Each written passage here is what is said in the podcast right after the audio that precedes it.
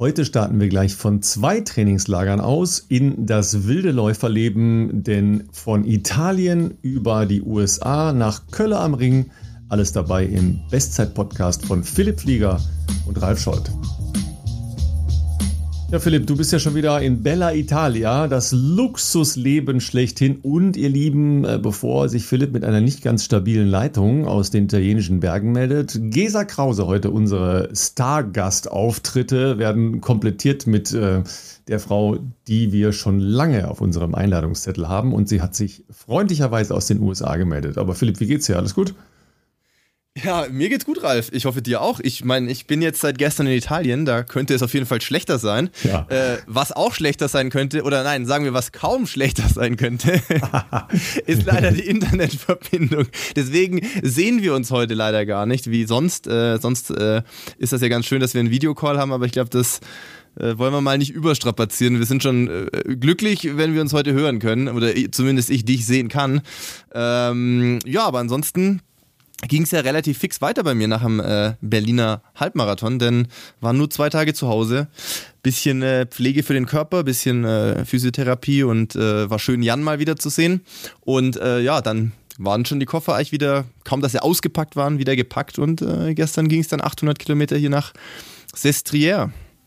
Was mir natürlich äh, in Social Media deutlich zu kurz gekommen äh, ist, da bist du nicht so aktiv, das verstehe ich ja. äh, aber äh, du warst beim Friseur zwischendurch, oder? Also du hast jetzt schon jetzt schon wieder äh, Race-Teil angenommen, ja. Ähm, deshalb, das, das wurde noch nicht ausreichend gewürdigt. Du hast nur das, den Laden von außen gezeigt. Ja, wäre mal besser gewesen, ich wäre vor dem Halbmarathon noch zum Friseur gegangen. Oder? Vielleicht hätte das noch die 13 Sekunden ja. gebracht zur Bestzeit. aber das habe ich in der Woche leider äh, zeitlich nicht mehr untergebracht ähm, und habe mich aber dann doch vor dem Trainingslager ja, gedacht, kann nicht schaden, wenn man da nochmal ein paar, äh, ja, wie soll ich sagen, ein bisschen zusätzlichen Ballast abwirft. und vor allem ist auch angenehmer, wenn man ähm, ja doch sehr viel duscht, logischerweise, wie das ja im Trainingslager üblich ist. Ähm, was ich allerdings äh, auch nicht ganz so auf dem Schirm hatte, also das hatte ich dann schon auf dem Schirm, als ich gepackt habe, ähm, dass die Zeit zwischen Ende Juli und Ende August sich doch auch in äh, Temperaturen hier niederschlägt. Und zwar nicht äh, in wärmer, sondern äh, nachts haben wir jetzt schon Temperaturen um Gefrierpunkt hier. Ach so, so krass geht es gleich runter. Ja, also ich, ich würde ja gerne sagen, äh, Kölle wie immer im Sonnenschein. Ja, war auch gestern so fantastischer Tag und ich war sogar laufen. Nee, ich war nicht, stimmt nicht, ich war vorgestern laufen. So, so geht es schon dahin. Ich war vorgestern laufen, aber vorgestern war es auch super. Jetzt ist es so, geht so und zum Wochenende soll es nur so halb geht so sein. Ja, aber am Wochenende findet natürlich ein Halbmarathon auch in Köln statt. Ja, der Kölner Halbmarathon. Und ähm, da sind die Aussichten leider nicht so gut. Ja, da, da läuft aber ein, äh, mein Athlet, ja, also der Thomas, der ja auf dem Weg ist äh, zum Berlin-Marathon und da große Ziele hat. Und der hat jetzt schon äh, nach Schwimmflügeln gefragt. schauen, wir, schauen, wir, mal, wie es wird. Ja. Äh, nebenbei noch äh, ein, ein, Jugendsportfest. Auch das ist ja wichtig, dass die mal wieder stattfinden. Ich hoffe auch, dass da jetzt nicht noch kurzfristig wieder irgendwas dazwischen geht. Ja, das ist natürlich auch bitter nach doch ganz guten Wochenenden, wenn jetzt da der Regen einsetzt und dann halt so diese Spätsommerwochenenden im Regen, das ist ja, das ist ja auch nichts. Ja, da hast du ja auch nicht so richtig Spaß. Bei Laufen ist es, finde ich, nicht so dramatisch. Ähm, ich weiß gar nicht, wie du so mit Regen bist. Ist das okay? Ähm, was, was macht das eigentlich mit den Schuhen? Ne? Das ist jetzt für mich auch die Frage, ja. Äh, weil die neuen Schuhe, habe ich das Gefühl, sind irgendwie anfälliger für Regen. Ich bin jetzt nicht der größte Fan von Regen äh, im Rennen sozusagen. Ich sag mal, ich fand es auf der Bahn jetzt auch nie cool, aber da hat man zumindest mit den Spikes ja sag mal, gewisse Möglichkeiten, dem entgegenzuwirken. Auf der Straße ist es auf jeden Fall äh, deutlich hinderlicher, sage ich jetzt mal. Äh, und ja, die, die Schuhe, äh, jetzt auch die Carbon-Schuhe, neigen natürlich schon dazu, dass äh, ja, die meisten jetzt nicht gerade mehr Profil haben, sage ich jetzt mal. Wobei ich mit den Adidas-Schuhen bislang äh, da überraschenderweise auch bei feuchten Bedingungen, ähm, also nassem Asphalt, bislang keine großen Probleme hatte. Auch nicht auf der Bahn, denn äh, das haben sie tatsächlich von der ersten Version des äh, Adios Pro aus dem letzten Jahr auch jetzt für den Pro 2 übernommen, dass ähm, die zumindest große Teile der, der Vorfuß, wie soll ich sagen, Vorfußplatte, sozusagen unten die Sohle, ähm, aus, aus einer Art Gummimischung ist, die auch bei Kletterschuhen verwendet wird. Und ähm, damit habe ich bislang zum Glück ähm, relativ gute Erfahrungen gemacht. Aber wenn es nicht sein muss, äh, soll es besser nicht regnen, sage ich jetzt mal. Ja, zumal, äh, wenn ich das richtig im Kopf habe, ist, glaube ich, ein Teil der Strecke im Kölner äh, Wald rund ums Stadion. Oh. Das könnte dann noch andere Probleme mit sich bringen. Ja, da, dafür sind die Schuhe jetzt per se mal nicht ausgelegt. Ja, genau. Wo sind meine Trailschuhe? ja, das ist ja dann immer die Frage, da kommen ganz andere Hindernisse. Ja, über 3000 Hindernisse reden wir gleich mit Gesa. Ähm, aber du wolltest ja äh, nochmal einen kleinen Inside-Report, wir haben ja logischerweise schon viele Bilder gesehen, ähm, vom äh, Veranstaltungswochenende in Berlin geben, weil das ja auch für ganz viele, ähm, die den Herbstmarathon äh, nicht nur in Berlin, sondern sonst wo anstreben, ein wichtiger Punkt ist. Geht das alles? Hast du dich da wohlgefühlt, ähm, mit vielen Menschen an der Startlinie stehen? Das gesamte Drumherum, äh, der Lauf selber und so weiter. Ähm, was war das jetzt für ein Erlebnis nach so langer Zeit? Also für mich war es ein großartiges Erlebnis. Ähm, jetzt mal losgelöst von der sportlichen Leistung. Es war äh, quasi wie die Adidas Runner City Night, nur halt in groß. Also fast schon in Dimensionen, wie wir das ja von früher kannten. Auch wenn man jetzt äh, beim Halbmarathon da mit, äh, ich glaube, um die 15.000 Teilnehmern ja schon trotzdem noch weit weg war von dem, wie es normal war, sage ich jetzt mal, in der Vergangenheit. Ähm, aber nichtsdestotrotz äh, war ja dann auch an der Strecke zum einen was los, nicht, auch nicht wie sonst. Das war aber ja auch vom Veranstalter äh, gar nicht gewünscht, äh, sondern das war in, sag ich mal, disziplinierten kleinen Grüppchen äh, auch verteilt an der Strecke. So, so habe ich das zumindest wahrgenommen. Und den äh, Ablauf, was die, also da sind natürlich wir, sag ich jetzt mal, äh, Teilnehmer des Profifeldes natürlich nochmal äh, ein bisschen gesondert zu betrachten, klar, weil wir haben äh, unser, unsere Stadtunterlagen ja alle im Hotel bekommen, hatten ja auch nicht den üblichen äh, ähm, Anreiseweg sozusagen, wie, wie das die anderen haben. Aber ich habe natürlich bei, ich war bei sämtlichen Pressekonferenzen äh, immer äh, dabei. Äh, deswegen bin ich auch so ganz gut informiert, was da sonst noch so als äh, Konzept mit eingeflossen ist. Ähm, und das, das äh, schien mir schon durchdacht, weil ich habe äh, erst in Berlin tatsächlich erfahren, dass ja die Messe auch stattgefunden hat. Äh, was mich zu dem Zeitpunkt überrascht hat, im ersten Moment, wobei dann im zweiten ja auch schon irgendwie klar ist, wie kriegt man sonst 15.000 Startnummern an Mann und Frau, sage ich jetzt mal so. Äh, die muss man ja irgendwo ausgeben. Insofern äh, war das auch schon mal so ein bisschen jetzt äh, im, im Gegensatz zu der City Night, die ja doch sehr viel kleiner war, äh, ein Versuch, sicherlich auch im Hinblick zum Marathon, äh, das alles zu testen, die Abläufe zu testen, wie viele Menschen können da gleichzeitig in den Messehallen sein, alles natürlich, was die Stände anbelangt, viel weitläufiger. Ähm, vom Konzept her äh, galten in Berlin ja die 3Gs. Äh, man konnte dort auch, falls man es nicht schaffen konnte, irgendwie im Vorfeld selber sich um zum Beispiel einen PCR-Test zu kümmern, konnte man da quasi auch Slots buchen, beim Messeeingang sozusagen. Und ähm, hat dann damit entweder äh, mit Impfnachweis oder eben negativ getestet, genesen, ein entsprechendes äh, Armband bekommen, äh, was einen dann damit auch quasi in die äh, bestimmten Startbereiche äh, gelassen hat. Und die Startbereiche waren dann auch dieses Mal, äh, ich glaube, noch ein bisschen stärker unterteilt, als das in der Vergangenheit ist, diese Blöcke sozusagen. Es waren vier große Startwellen mit, ich glaube, 20 Minuten dazwischen. Das ist ja schon schon eine Menge Zeit, sage ich jetzt mal. Das zieht sich ja dann schon auf jeden Fall deutlich auseinander. Und äh, ich denke, das hat man auch bei, wer die Übertragung gesehen hat, vielleicht in der Übertragung gesehen im Livestream oder äh, auch bei den ein oder anderen Fotos.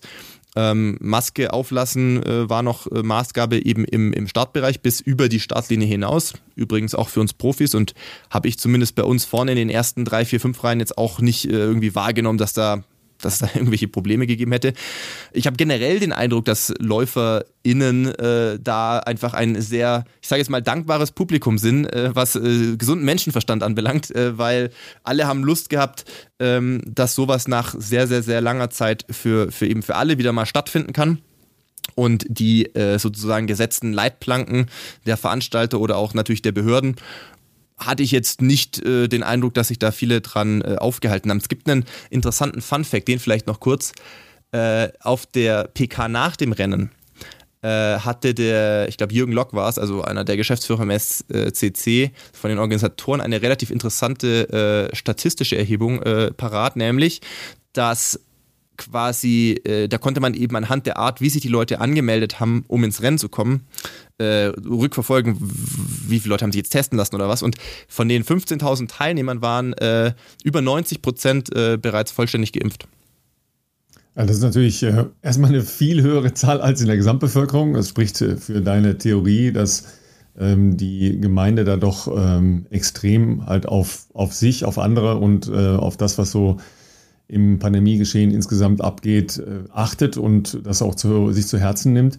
Ähm, wenn wir dann nochmal so, so einen schrägen Blick rüberwerfen nach äh, Hamburg, da zu deinem Verein ja praktisch, da gab es ja eine heftige Diskussion, also zumindest für den Ironman, der jetzt am Wochenende stattfindet. Mhm. Ähm, da wurde ja um 2G äh, diskutiert, ja, auch, äh, auch was beim die, Marathon. Genau, beim Marathon auch. Ähm, das ist ja nochmal eine andere, Herangehensweise und ich weiß, dass es einige Klagen gab. Ich weiß gar nicht, wie die ausgegangen sind tatsächlich. Hast du da mal eine Rückmeldung gehört, wie da die Reaktionen waren? Weil das, das Konzept ähm, von Frank Thaleiser beim Hamburg-Marathon insgesamt hat uns ja im Prinzip im vergangenen Jahr, als es dann doch abgesagt werden musste, eigentlich schon überzeugt, dass wir gesagt haben, das ist ja eigentlich so durchführbar, wenn man die gesamte Messe hatte, so wie er das im letzten Jahr hatte.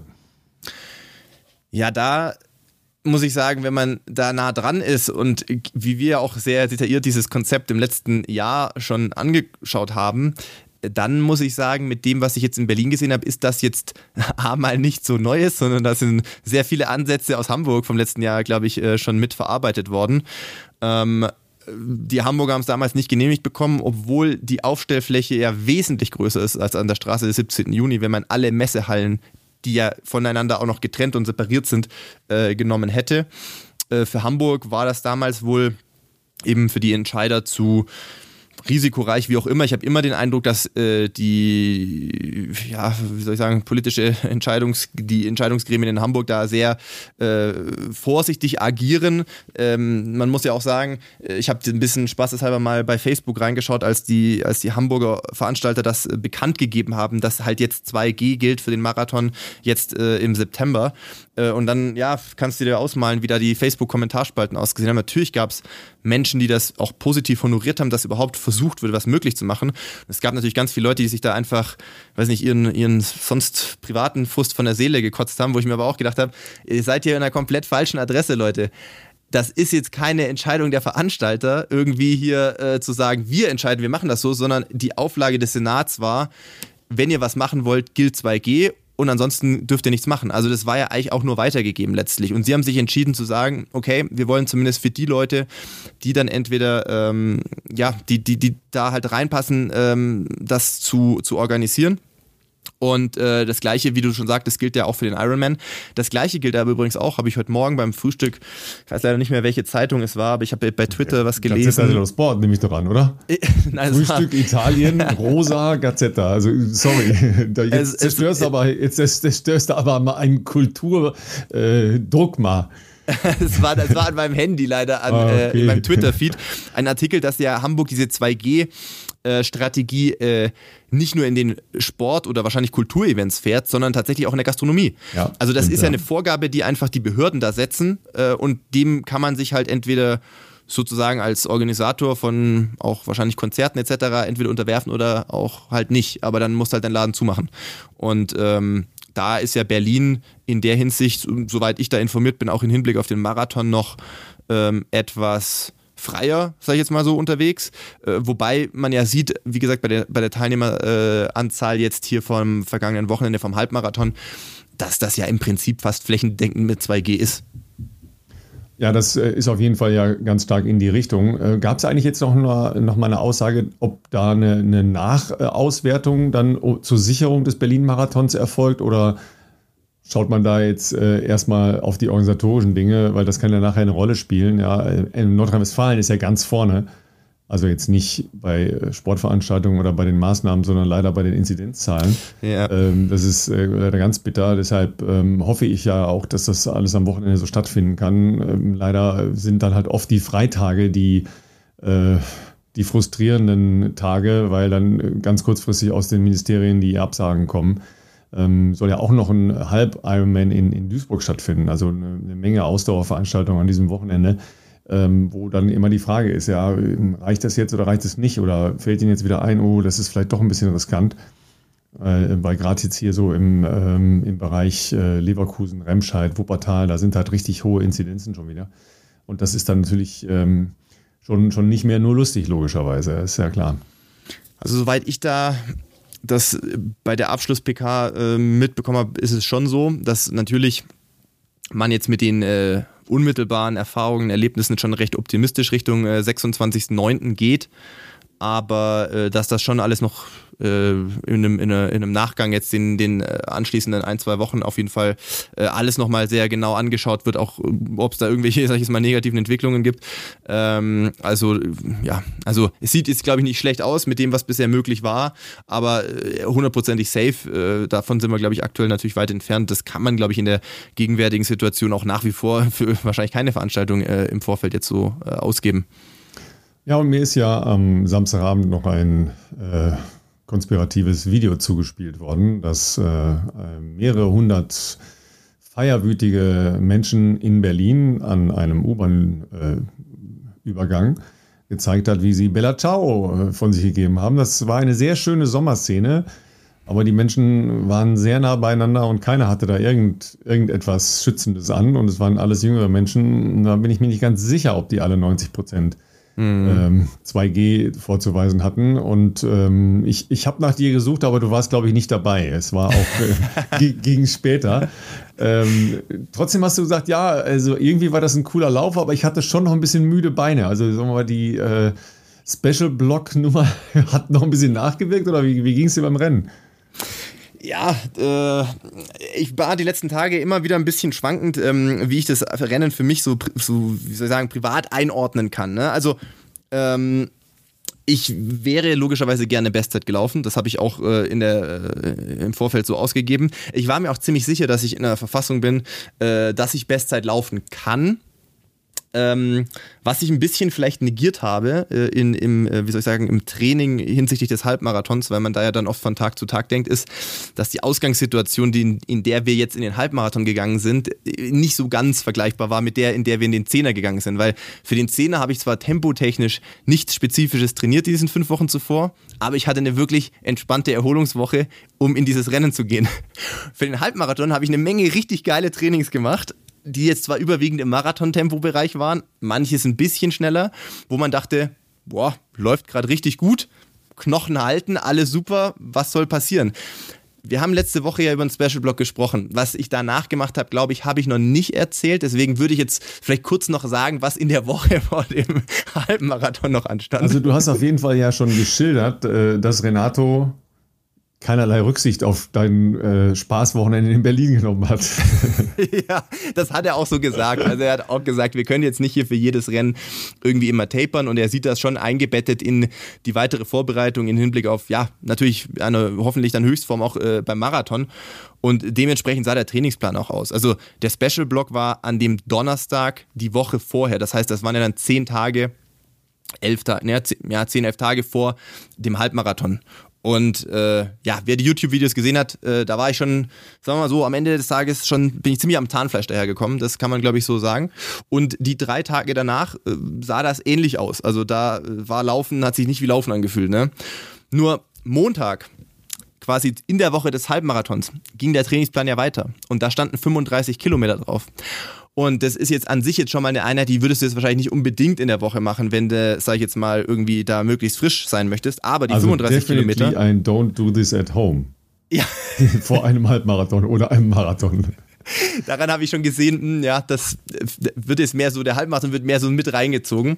Und der 35er war halt auch in äh, 3,16er Schnitt gesteigert. Ich glaube, die erste Hälfte war 3,19, die zweite Hälfte war 3,13. Also es war schon äh, ein flotter 35er, kann man sagen. Und das war es aber auch noch nicht.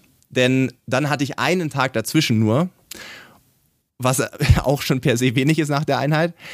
Und am Mittwoch hatte ich noch so eine entspannte Taperings-Einheit von 10 mal 1200 in äh, 326. Das ist umgerechnet auf 1000, auf die 1000 runtergebrochen, äh, 251 äh, Durchgang. Ne? Und äh, die Einheit habe ich zwar auch noch geschafft, aber da habe ich auch schon gemerkt, meine Fresse, besser wird es jetzt gerade nicht mehr. Ne? Es wäre jetzt ganz gut, wenn wir mal ein paar Tage entspannt machen. Ähm, und dann hatte ich zwar die paar Tage, nämlich Donnerstag, Freitag, Samstag. Ich bin donnerstags nach Berlin gereist, habe morgens noch 20 Kilometer äh, zu Hause gemacht in Ringsburg und habe aber auch gemerkt, ich erhole mich mittelprächtig. Also ich habe schon einfach gemerkt, diese Kombination aus Special Block 35er und den schnellen 1200ern, die hingen mir schon ziemlich drin. Aber äh, ich dachte halt, hey, beim Halbmarathon, äh, beim Zehner hat es ja auch geklappt bisschen im gedanklich negiert, dass da das trotzdem ein bisschen anders aussah die Woche vorher. Und ähm, man versucht sich ja dann nicht zu viele Gedanken machen, sondern, jo, ich stehe an der Startlinie und dann wird das ja schon laufen. Problem Nummer zwei war, für die zweite Gruppe gab es keine Pacemaker. Das kann mal sein, das ist ja auch an sich nicht so schlimm, ist ja auch mal schön, ein Rennen zu racen, bedeutet das, aber auch. Das wusste nicht jeder. Äh, wir haben uns tatsächlich beim Technical Meeting ist dann aufgefallen, es gibt halt Pacemaker für die Gruppe, die Streckenrekord laufen soll, also 58 Minuten und dahinter gab es halt nichts. Man kennt ja ein paar Leute dann, die da immer äh, zusammenlaufen, auch der Schwede David Nilsson haben wir halt gesprochen und mit Marc gesprochen und Marc sagt, ja, wir haben nicht so Budget gehabt dieses Jahr und überhaupt und äh, wir stimmen mal ab, wer so damit anläuft. Marc, Marc Milde, ne, der, der Veranstalter und Renndirektor, ja. Renndirektor, ja, das muss man dazu sagen.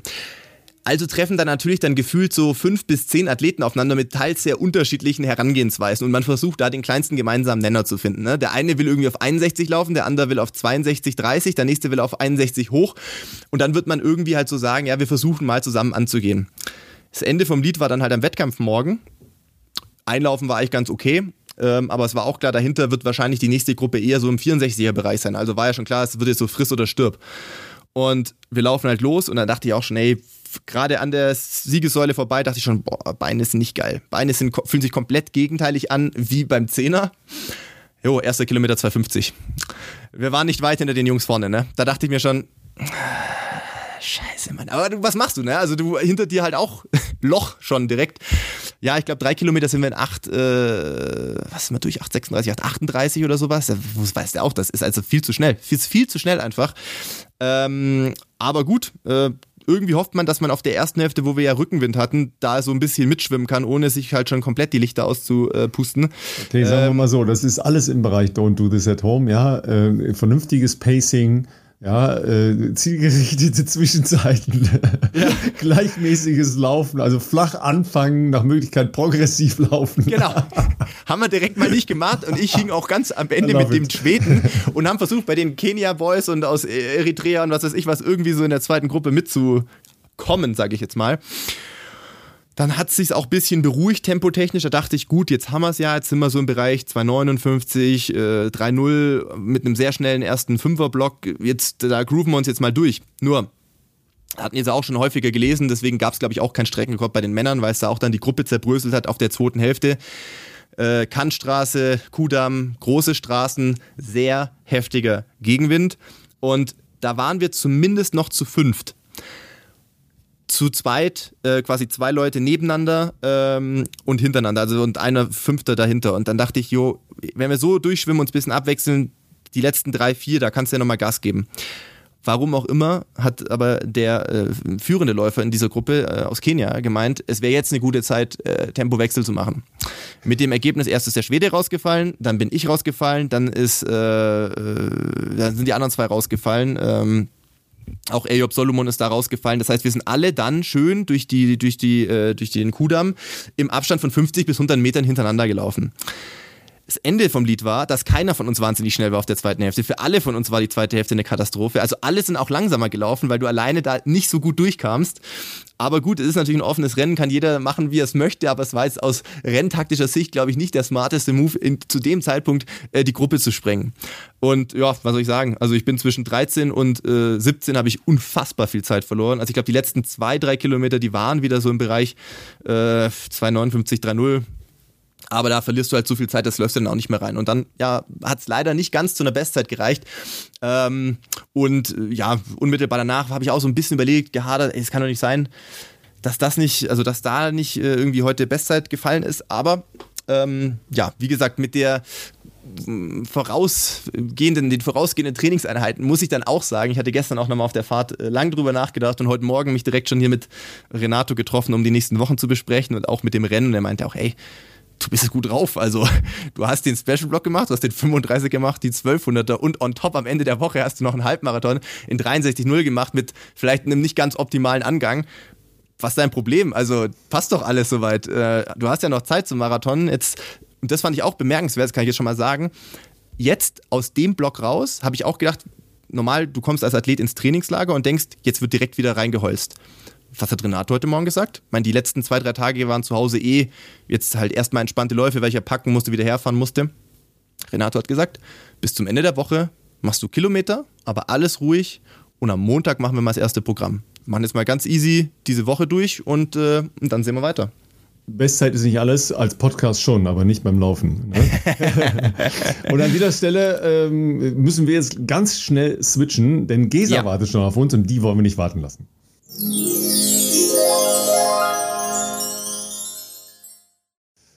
Ja, Gisa, damit machen wir jetzt äh, unsere große Rundreise durch die Welt des Laufens perfekt, ja, von äh, Köller am Rhein, ja, nach Sestriere auf den Berg und äh, jetzt zu dir nach Boulder in Colorado. Zweite Heimat ja sozusagen, oder ja, was, was ist überhaupt zweite Heimat? Trier, Dillenburg, Frankfurt, Colorado, also irgendwo ja doch äh, polyglott geblieben, ja. Wie geht's dir? Alles gut? Ja, mir geht's sehr gut. Ähm, Boulder ist definitiv irgendwie meine zweite Ein äh, Heimat. Ich bin super gerne hier und ähm, ja, in diesem Jahr ist es natürlich sehr, sehr schwer zu sagen, wo war ich am meisten. Es war mit Sicherheit nicht Dillenburg, auch äh, wenn das definitiv mein Zuhause ist. Aber ja, so eine olympische Vorbereitung braucht halt ähm, ja viel Training und von daher hat's war es einfach nicht möglich, irgendwie viel länger zu Hause zu sein. Aber umso mehr freue ich mich auf die Off-Season, auf den Herbst, wo ich das dann ein bisschen nachholen kann. Ja, also auf der anderen Seite ist ja, ähm, sagen wir mal, sowas wie feste Anlaufpunkte zu haben in der Welt auch eine ziemlich coole Sache, ne? Weil ähm, ich, ich kenne das ja auch so ein bisschen aus, äh, aus dem Sport, halt auch so äh, von, von meiner Frau und so da ist man irgendwo in der Welt und ruft einfach mal jemanden an ne? und findet immer irgendwo jemanden zum Kaffee trinken gehen. Ja? Du, du warst, glaube ich, gestern mit Emma Coburn Kaffee trinken, wenn ich das richtig gesehen habe. Das sind ja auch so Sachen, die ähm, ja ein Leben halt auch irgendwie wertvoll machen. Korrekt, also hier in Boulder ist wirklich so ein Läufermecker. Da gibt's einfach so viele Sportler, Athleten, die ich über Jahre kennengelernt habe. Man fühlt sich irgendwie nicht einsam. Die Amerikaner sind ja eh sehr aufgeschlossen. Da kommt man auch schnell mal mit wildfremden Menschen irgendwie in Kontakt. Und ja, mit Emma pflege ich schon eine lange Freundschaft, auch eine lange Rivalität, kann man so sagen. Aber wir verstehen uns prima und hatten gestern die Möglichkeit, dann auch uns mal bei einem Kaffee einfach ein bisschen intensiver auszutauschen, was ja beim Wettkampf so sonst nicht möglich ist. Und es ist schon schön, dass man so Anlaufpunkte hat über das Jahr verteilt, wo man immer wieder hinfährt, immer wieder hingeht ins Trainingslager. Und im Winter ist das ja meistens Kenia, da war ich jetzt 21 Mal und so ist es halt schon so, dass ich irgendwie weiß, okay, im Winter bin ich in Kenia, da ist es überall sonst einfach zu kalt. Und ähm, dann zwischendrin immer wieder in Boulder, im Sommer in Davos in der Schweiz. Also das sind schon so Orte, an denen ich mich dann auch zu Hause fühle und es ist auch wichtig, glaube ich, dass man dieses Gefühl, irgendwie auch mal angekommen zu sein, selbst wenn man irgendwie auf dem Sprung ist, dass man das auch hat, weil so ja, immer nur irgendwie alleine oder einsam durch die Welt zu ziehen, das ist natürlich auch nicht ähm, ja so das Nonplusultra und dementsprechend ist es einfach schön, wenn man irgendwie doch Orte hat, die zwar irgendwie fremd sind, aber an denen man doch so ein bisschen auch sich angekommen oder angekommen fühlt. Ja, der Philipp hat das ja in äh, Sestriere jetzt noch gar nicht so lange, ne? Wie, wie lange bist du da jetzt? Zwei Jahre eigentlich der erst, ne? Ja, tatsächlich erst seit äh, letztem Herbst das erste Mal, was aber auch äh, einfach bei mir natürlich mit meinem äh, Trainerwechsel zu tun hat, weil der natürlich hier aus der Nähe kommt. Aber ja, es fühlt sich jetzt beim, hat sich schon beim zweiten Mal anders angefühlt als beim ersten Mal, wenn man äh, an so Orte kommt, äh, wo man sonst in die Wahr keine Laufstrecken kennt, ist das schon ein bisschen komisch, wenn man davor zum Beispiel St. Moritz kannte oder bei Gesa wird es wahrscheinlich dann mit Davos so sein. Aber ja, es hilft auf jeden Fall natürlich, wenn man hier ähm, mit Leuten trainiert, die halt schon öfter da waren, das, das zum einen. Ähm, und zum anderen, ähm, ich, wollte ich musste vorher kurz schmunzeln, als Gesa sagt, dass sie schon 21 Mal in Kenia war, da war ich auch nur dreimal.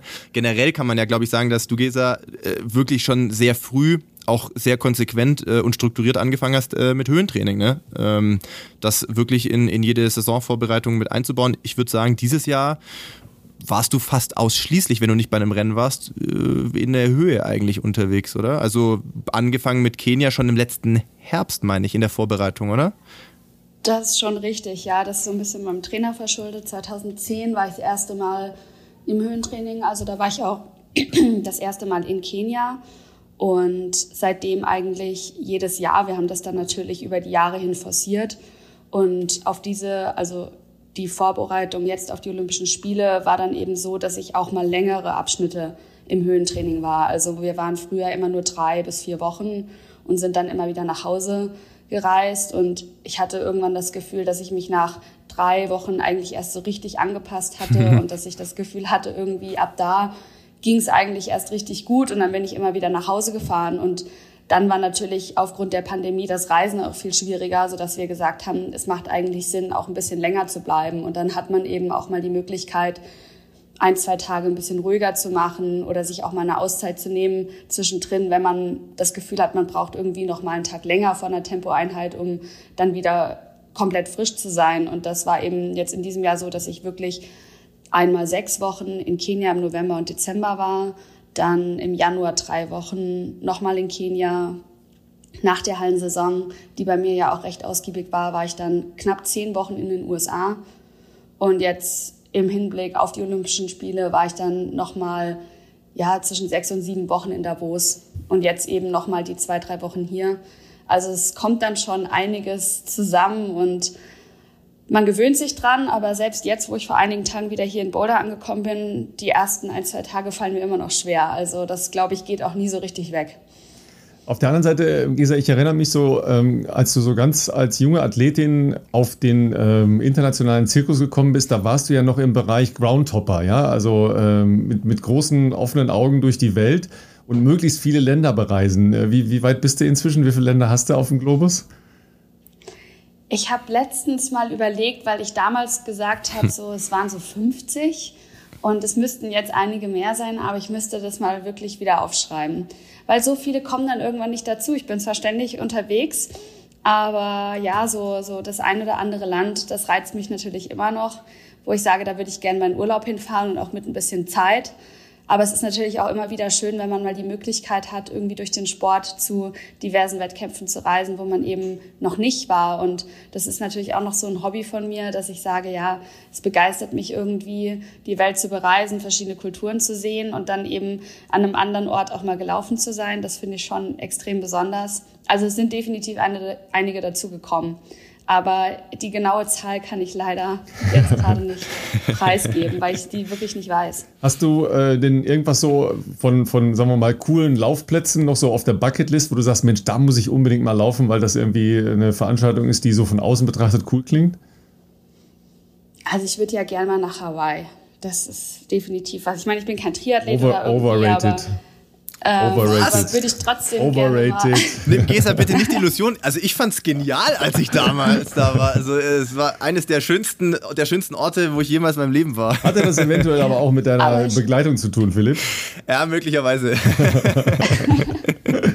also ich weiß nicht genau, ob ich da unbedingt jetzt laufen will, aber da würde ich auf jeden Fall, ähm, doch, da könnte ich mir schon vorstellen, dass das irgendwie Flair hat. Ähm, es gibt mehr Länder, die mich so von der Kultur her reizen, wo ich sage, da würde ich gern mal hinreisen und auch ein bisschen mehr vom Land sehen. Durch den Sport ähm, gibt es natürlich einfach solche Orte, die einfach so sportaffin sind, wo ich sage, das werden geile Events. Also darauf freue ich mich dann einfach. Und das ähm, hängt dann wirklich eher so mit, mit dem Wettkampf, auf den ich mich fokussiere oder mit dem Event ab, wo ich sage, ich glaube, das wird richtig cool. Grundsätzlich sind da aber einfach Länder, die ich irgendwie noch so auf meiner Bucketlist habe, wo ich dann vielleicht privat irgendwann mal hinreisen möchte. Dass ich dann da auch eine Runde laufe, das ist wahrscheinlich ähm, nicht auszuschließen, aber. Aber das unterschätzen, das unterschätzen ja auch viele Leute, was, was äh, an unserem Beruf derzeit ja, glaube ich, viele natürlich einerseits ein bisschen vielleicht auch beneiden, dass wir viel unterwegs sind, aber ähm, ich glaube, dass ganz stark unterschätzt wird, dass wir ja da gar keine so große Zeit meistens haben, um Sightseeing zu betreiben. In einem Trainingslager, klar, wenn du lange irgendwo bist, sicherlich auch mal. Aber äh, wenn es ans Thema Rennen geht, ähm, ist man ja schon die Tage vorher meistens ja irgendwo fokussiert oder gerade, ich glaube, auch bei den Olympischen Spielen bist du ja sehr knapp vorher angereist. Also hast sicherlich zwei, drei Tage, vier Tage vielleicht auch im Olympischen Dorf äh, gehabt, aber du wissest, also ging jetzt natürlich pandemiebedingt sowieso auch nicht, dass man da groß außerhalb unterwegs ist, aber äh, war ja bei dir wahrscheinlich in der Vergangenheit bei großen internationalen Wettkämpfen auch dann, wenn eher im Nachgang wahrscheinlich der Fall. Ich stimme dir absolut zu. Also es ist oft immer noch so, dass Menschen mich fragen, ob ich im Urlaub bin ja. oder nach so einem Großereignis. Ja, dann genießt das jetzt mal. Viel Spaß, schöne Zeit und es ist natürlich wirklich so, dass man oft einfach nicht die Möglichkeit hat, viel zu sehen. Aber ich habe mir das so ein bisschen zu eigen gemacht, dass ich versuche dann irgendwie erst den Abendsflug nach Hause zu nehmen und irgendwas von der Stadt oder dem Ort, wo ich hinreise, mitzunehmen. In Tokio war das jetzt natürlich nicht möglich. Das fand ich auch nicht schlimm, weil ich habe mich einfach darauf eingestellt. Also ja. wir wussten ja alle, dass wir das olympische Dorf nicht verlassen können. Wir wussten, dass ähm, man wirklich sehr beschränkt auf das Dorf sein wird und deswegen war das für mich jetzt dort auch kein großes Problem. Aber wenn ich die Möglichkeit habe, nochmal das ein oder andere zu sehen, dann versuche ich das natürlich gerne mitzunehmen, weil ich denke, so einen Tag hat man immer irgendwie. Aber es gibt natürlich auch Momente, wo das einfach ähm, nicht hinpasst, wo man einfach den Job zu erledigen hat, den Wettkampf läuft und dann eben wieder abreist. Aber es ist schon lustig, dass sobald man irgendwie an einem Ort ist, der warm ist, dass man dann so dieses mit diesem Vorurteil behaftet wird, dass man ähm, ja gerade Urlaub macht. Das, darüber muss ich auch immer wieder schmunzeln, aber es ist, glaube ich, für viele Menschen auch nicht greifbar, dass man halt von 365 Tagen irgendwie 350 trainiert. Also ja. ich habe natürlich auch eine Off-Season und auch immer eine Zeit, wo ich ein bisschen weniger mache, aber ansonsten ist es halt wirklich ein Job, der 24-7, also irgendwie jeden Tag äh, ausgeübt werden muss, bis auf wenige Wochen im Jahr. Also zumindest was äh, die äh, Ansicht vieler Menschen so aus dem sozialen und weiteren Umfeld angeht, äh, dass man sich ja irgendwie in Richtung Urlaubsreise bewegt, sind wir da in einem Boot, ja, herzlich willkommen. ja. ähm, weil natürlich jetzt dann auch alle immer gefragt haben, ja, wie war es denn jetzt in, in Tokio? Äh, wie war es denn für dich in Tokio? Ähm, ich habe das hier schon relativ ausführlich geschildert. Ich hatte mich ja vorher auch darauf eingestellt. Ich wollte tatsächlich auch unbedingt einmal laufen gehen, um einfach mal zu sagen, wie ist denn das? Ich habe es dann am Ende nicht geschafft und habe es auch gar nicht äh, gemacht. Wir durften ja ähm, eigentlich auch nicht joggen gehen. Ähm, ich hätte höchstens an meinem Abflugtag joggen gehen können. Da kam der Bus um äh, 6 Uhr morgens. Da habe ich dann gedacht, okay, jetzt stehe ich auch nicht extra um halb fünf auf. Das bringt es jetzt auch nicht. Nee, nee, nee. Ähm, wie, wie war denn ähm, die, die ganze Situation dann? Klar, wir haben uns ja alle darauf eingestellt, wussten ja ungefähr, was auf uns zukommt. Ich fand es insgesamt super organisiert. Also jetzt auf, auf meiner Seite äh, super organisiert und eigentlich auch so, wie ich erwartet hatte, ein bisschen weniger streng sogar. Ähm, aber klar, ähm, ein Wettkampf bei den Bedingungen ist natürlich schon nochmal einfach ein anderer Schnack, als wenn man jetzt äh, im Sommer in äh, Eugene oder in äh, München ist im nächsten Jahr. Ne? Persönlich war es für mich ein wirklich schönes Olympiaerlebnis. Also ich habe ja den Vergleich, ich war in London 2012 dabei, ich war in Rio 2016 und habe jetzt eben die Möglichkeit gehabt, meine dritten Olympischen Spiele zu erleben. Und ich muss wirklich sagen, ich hatte eine gute Zeit in Tokio.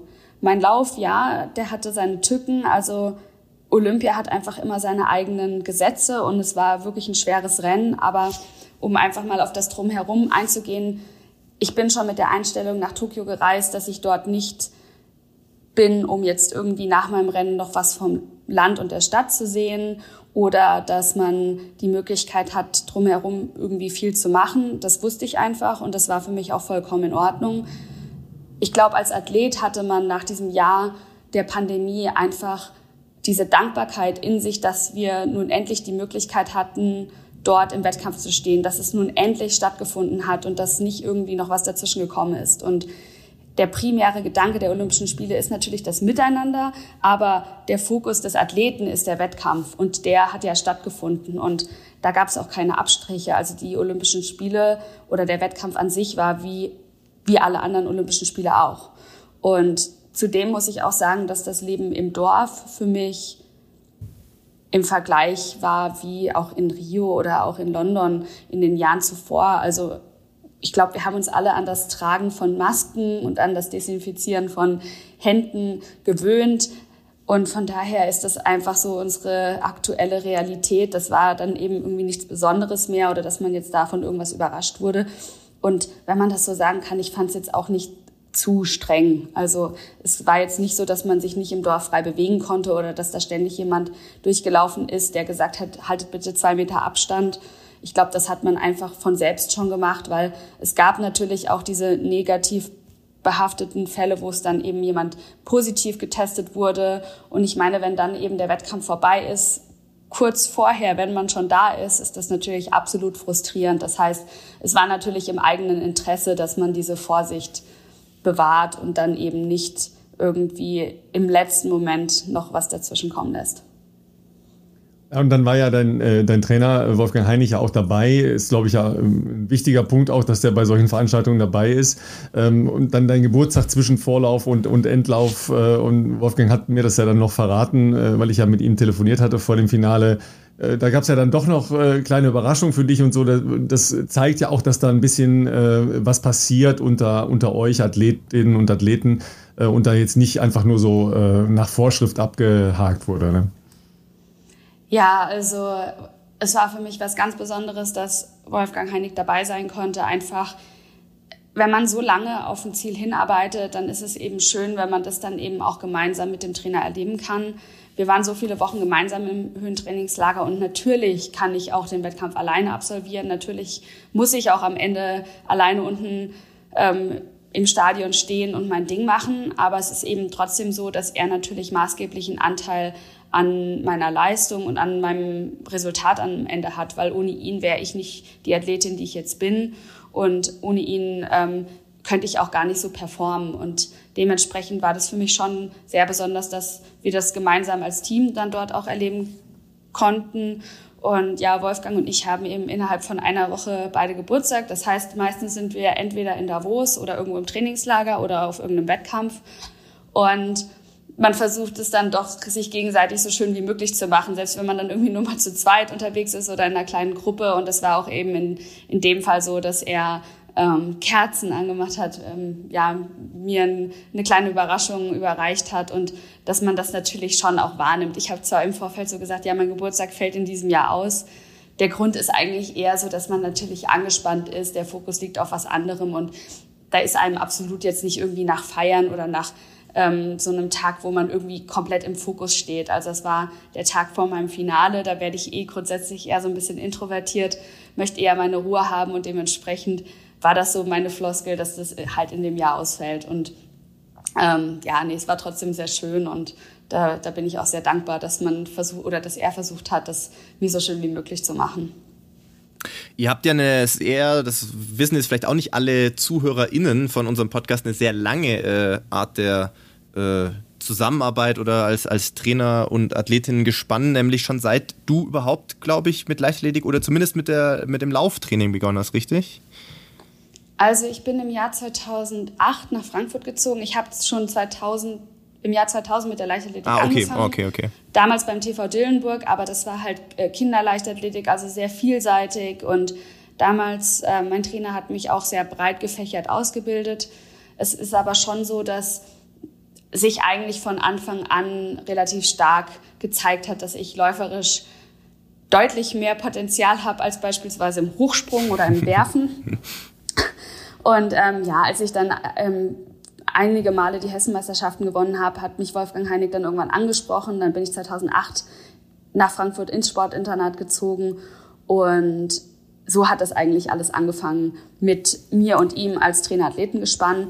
Es war damals schon so, dass wir eine große Gruppe hatten und dass man sich natürlich unterordnen musste und dass das alles doch noch so ein bisschen ich würde jetzt fast sagen, unpersönlicher war. Mhm. Einfach weil ähm, damals war er so ein bisschen so der, der strengere Trainer und wir halt die Athleten, die, sage ich mal, erstmal lernen mussten, wo der Hase langläuft. Und ich meine, wir arbeiten jetzt schon so lange zusammen, also 2018 jetzt 13 Jahre, wo man dann einfach schon auch, ähm, ja, wo sich natürlich eine Freundschaft entwickelt, wenn man das so sagen kann, wo man einfach super viele Erinnerungen hat, weil man auch gemeinsam als, als Trainer und Athlet schon so viel erlebt hat, schon so viel durch die Welt gereist ist. Und mittlerweile habe ich ja auch keine große Trainingsgruppe mehr. Also es hat sich vom, von dem Verhältnis schon so ein bisschen verändert. Aber ich glaube, man wird als Athlet ja auch erwachsener und irgendwann habe ich ja selbst die Entscheidung getroffen, dass das irgendwie mein Beruf ist. Ja. Also am Anfang war das ja doch noch mehr so ein Hobby, was man neben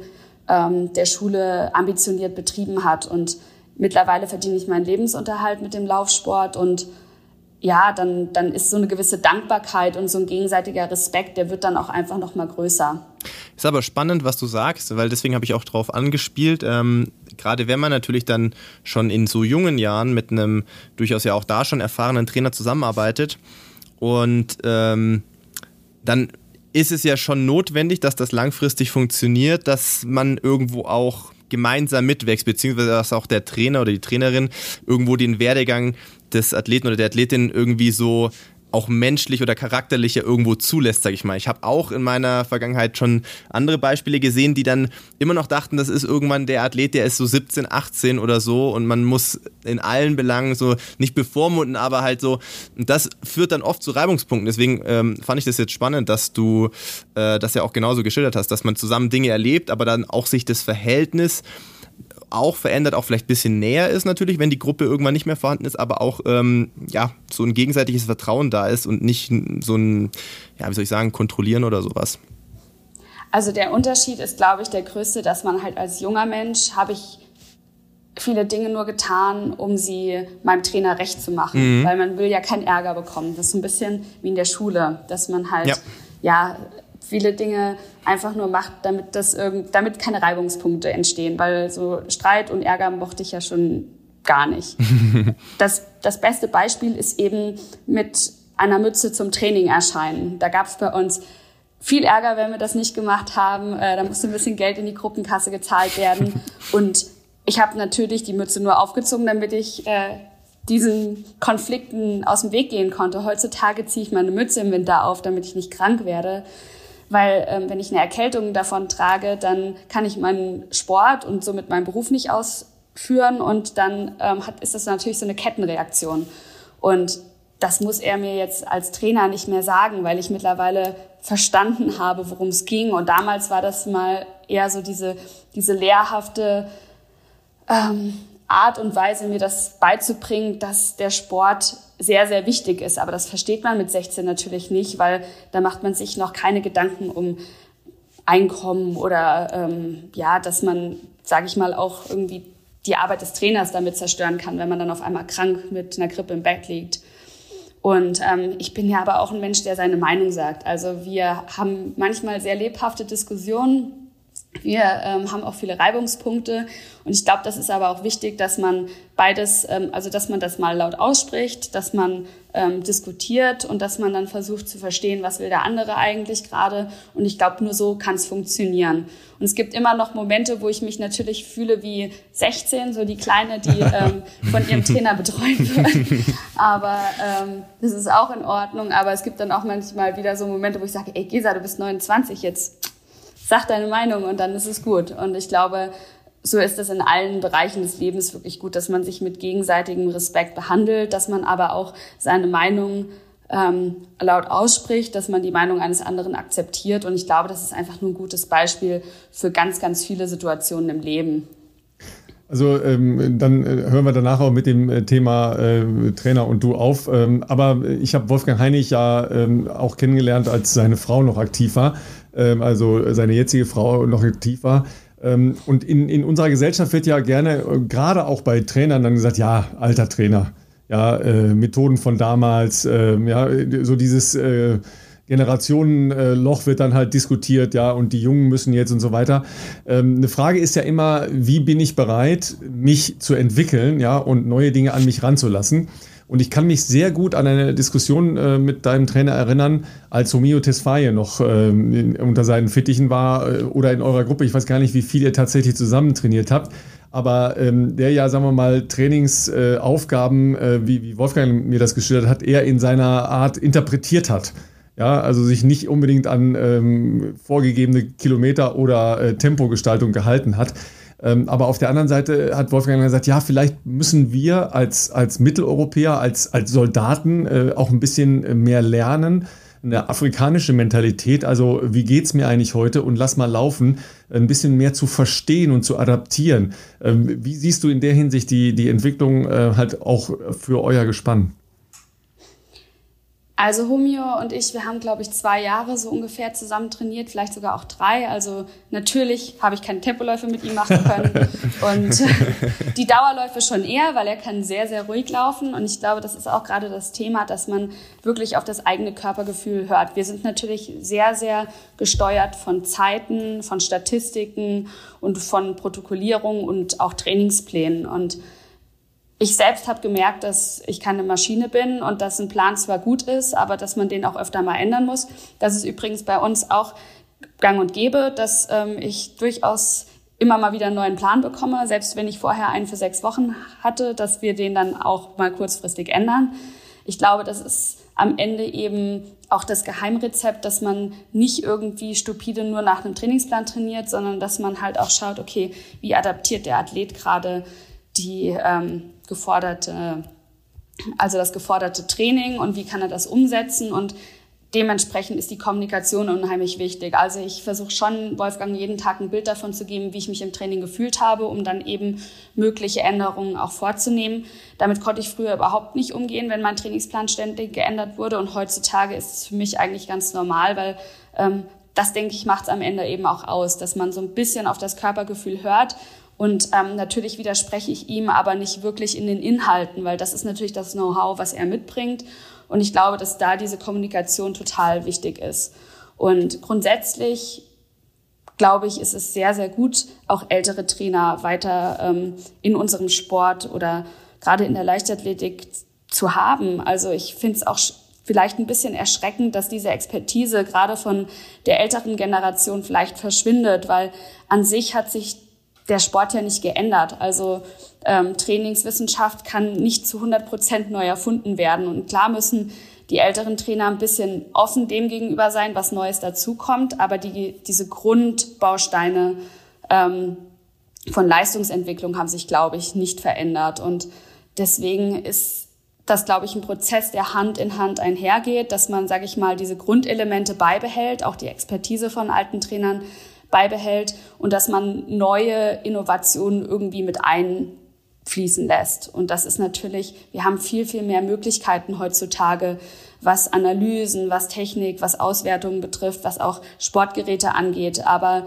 das grundsätzliche System oder die, die grundsätzlichen Bausteine ähm, haben sich nicht geändert. Also man muss immer noch mit zwei Füßen laufen, auf der Bahn stehen und irgendwie das, das Beste aus sich herausholen. Und natürlich machen Schuhe und alles andere ein bisschen was aus. Aber ähm, wenn man die Leistungsfähigkeit nicht hat, dann bringt auch kein Schuh mehr irgendwas.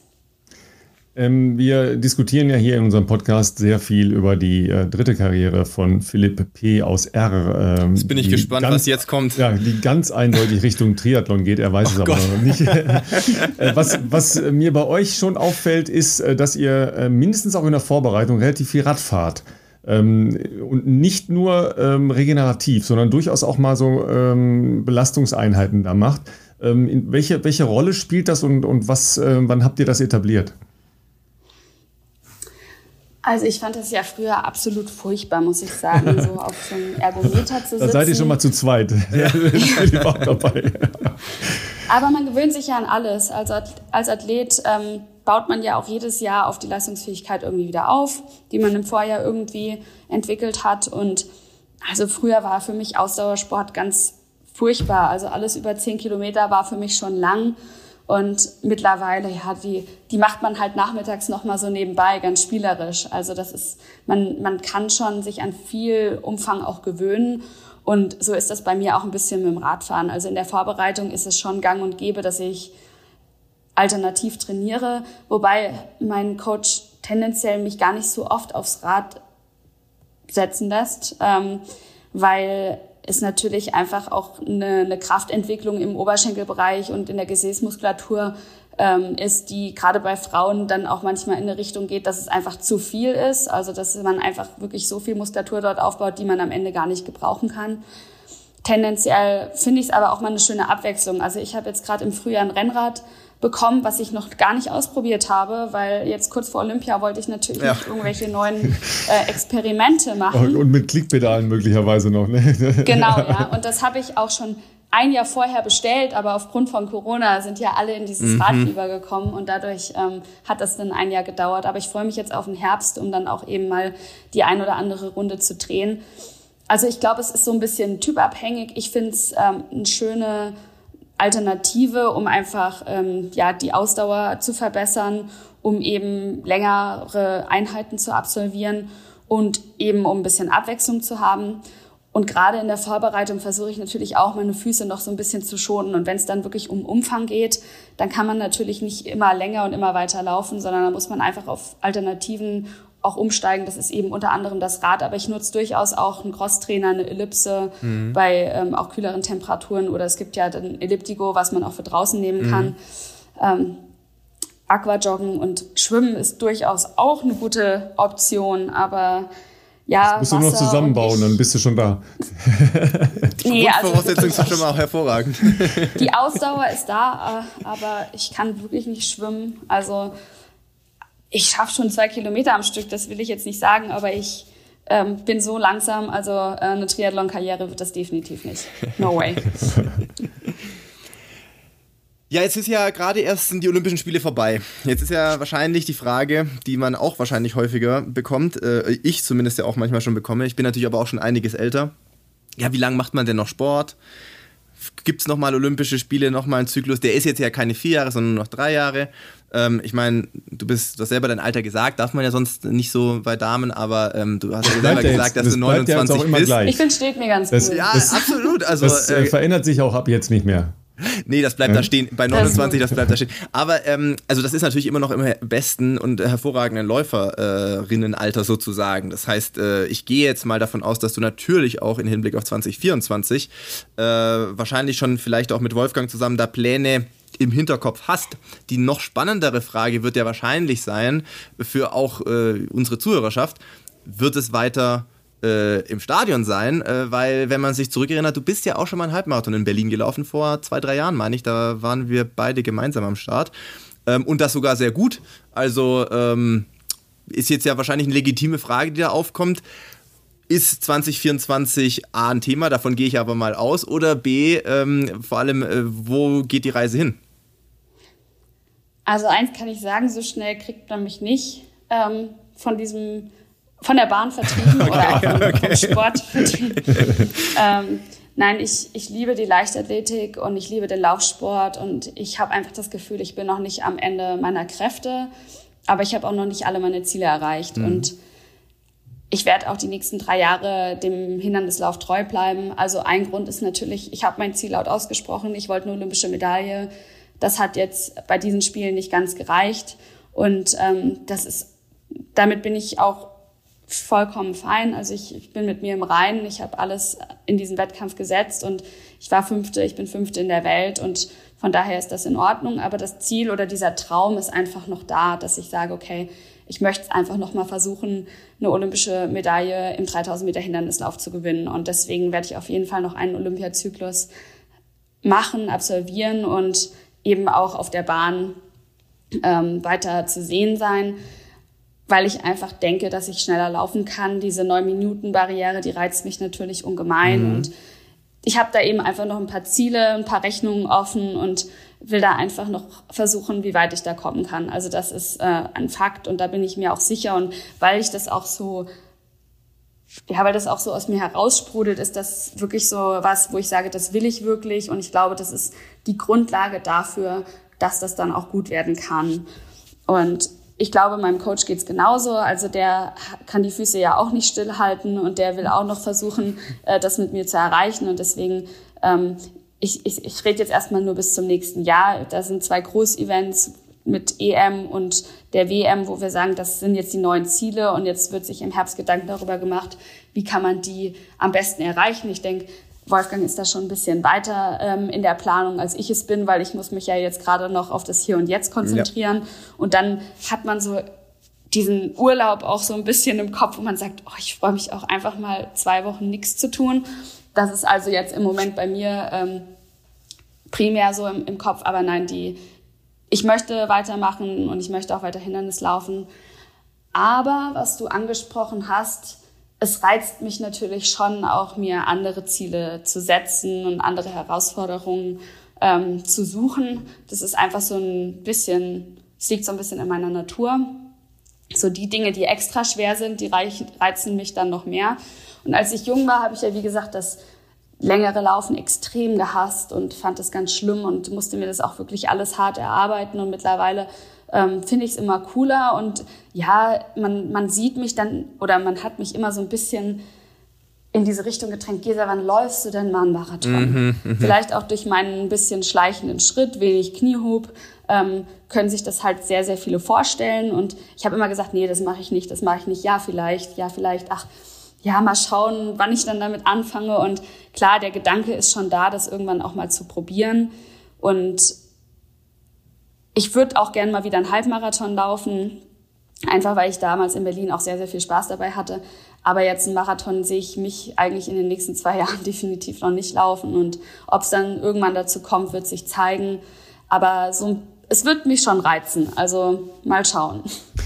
Also ich sehe schon, wo es hingeht. Ja, ähm, es gibt ja Leute, ja, ich zum Beispiel, da kommt das im Kopf gar nicht vor. Ja. Weißt du, wenn du so viele Marathons übertragen hast, dann denkst du auch, so, so am Abend denkt man immer, ach, ist schon cool. Ja, und dann äh, gehe ich so in den Wald äh, nach dem Berlin-Marathon, wenn ich abends nach Hause komme, mache ich das meistens. Und dann laufe ich vielleicht so zehn und denke dann, ach, reicht auch. also, muss gar nicht, ich kann es mir auch immer noch sein, nicht ja. vorstellen, weil mein, also ich, ich finde es wirklich ganz furchtbar, einen Tempodauerlauf zu machen. Das mhm. ist wirklich die Einheit, die ich am wenigsten mag ich sage immer, das ist nichts Halbes und nichts Ganzes.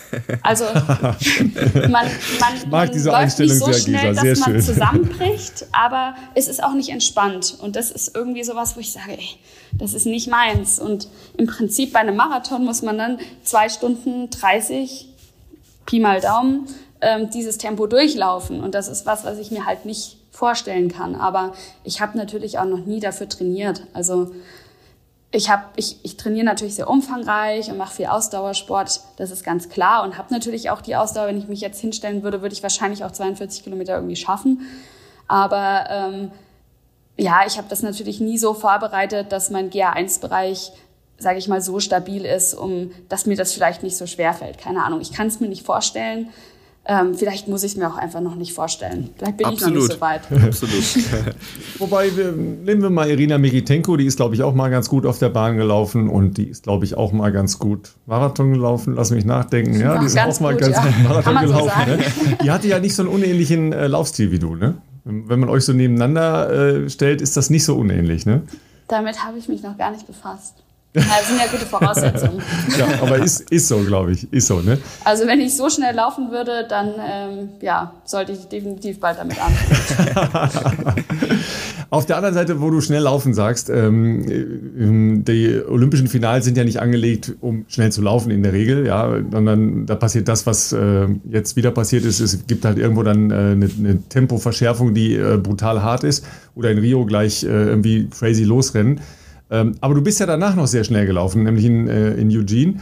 Ähm, war das auch nochmal ein, ein wichtiges Rennen für dich, um zu sagen, okay, ich will auch ähm, das, warum es ja dann äh, doch in der Leichtathletik geht, nämlich eine absolute Leistung da haben, die zeigt, wo ich tatsächlich stehe?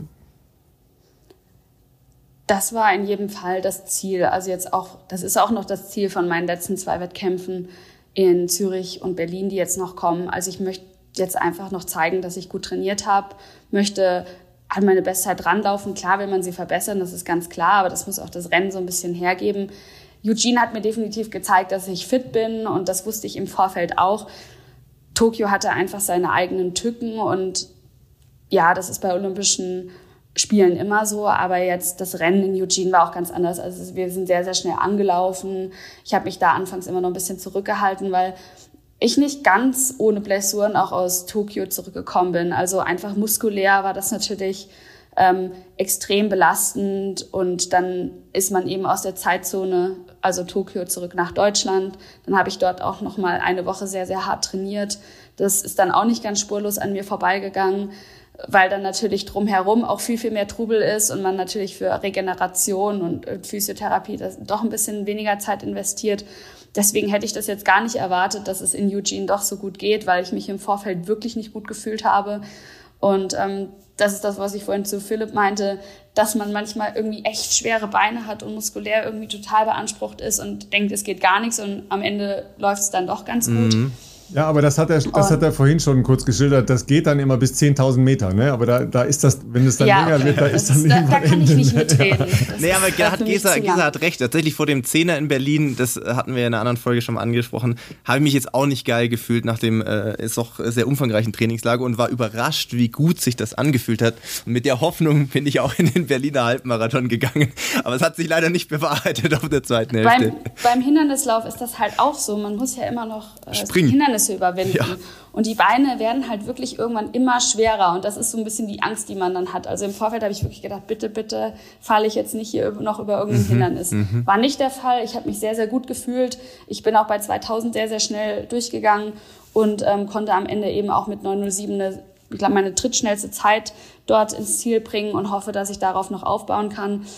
Ja, aber wie gesagt, ich, ich merke natürlich, dass die Saison ähm, durchaus lang ist, dass mein Körper einfach schmerzt, dass er im Moment auch sehr, sehr viel Pflege braucht. Und das ist jetzt was, wo ich sage, ich möchte jetzt gesund aus dieser Saison herauskommen und bin im Moment auch sehr akribisch dabei, wirklich jeden Tag, ähm, ja, sag ich mal, Reha-Übungen zu machen und so, dass ich jetzt diese letzten zwei Wettkämpfe noch schnell, aber dann eben auch gesund ähm, ja, ins Ziel bringen kann. Ja, und ähm, das ist ja dann auch ein bisschen ähm, wie, wie soll ich sagen, wie der Vorhang für ähm, Schauspieler, wenn ihr nach so einem Großereignis dann nach Zürich und nach Berlin geht und ähm, da dann ja jetzt Menschen sein werden, ja, hurra, es sind Menschen im Stadion. Mhm. Das, das ist ja schon mal was anderes. Was macht das mit dir, äh, wenn du weißt, okay, 25.000 Menschen im Olympiastadion in Berlin, das wird natürlich schon äh, ein Ereigniswert äh, an sich. Also ich habe schon richtig Bock, muss ich einfach so sagen. Ich, es war nicht schlimm, dass in Tokio keine Zuschauer waren, eben auch aus dem Grund, dass man sich darauf eingestellt hat, dass es einfach so sein wird. Schade ja, aber man wusste es ja oder man wusste, was auf einen zukommt. Jetzt zu wissen, dass ich vor heimischer Kulisse laufen kann, dass dort Menschen im Stadion sein werden, das ist einfach, da ist die Vorfreude gleich noch ein bisschen größer.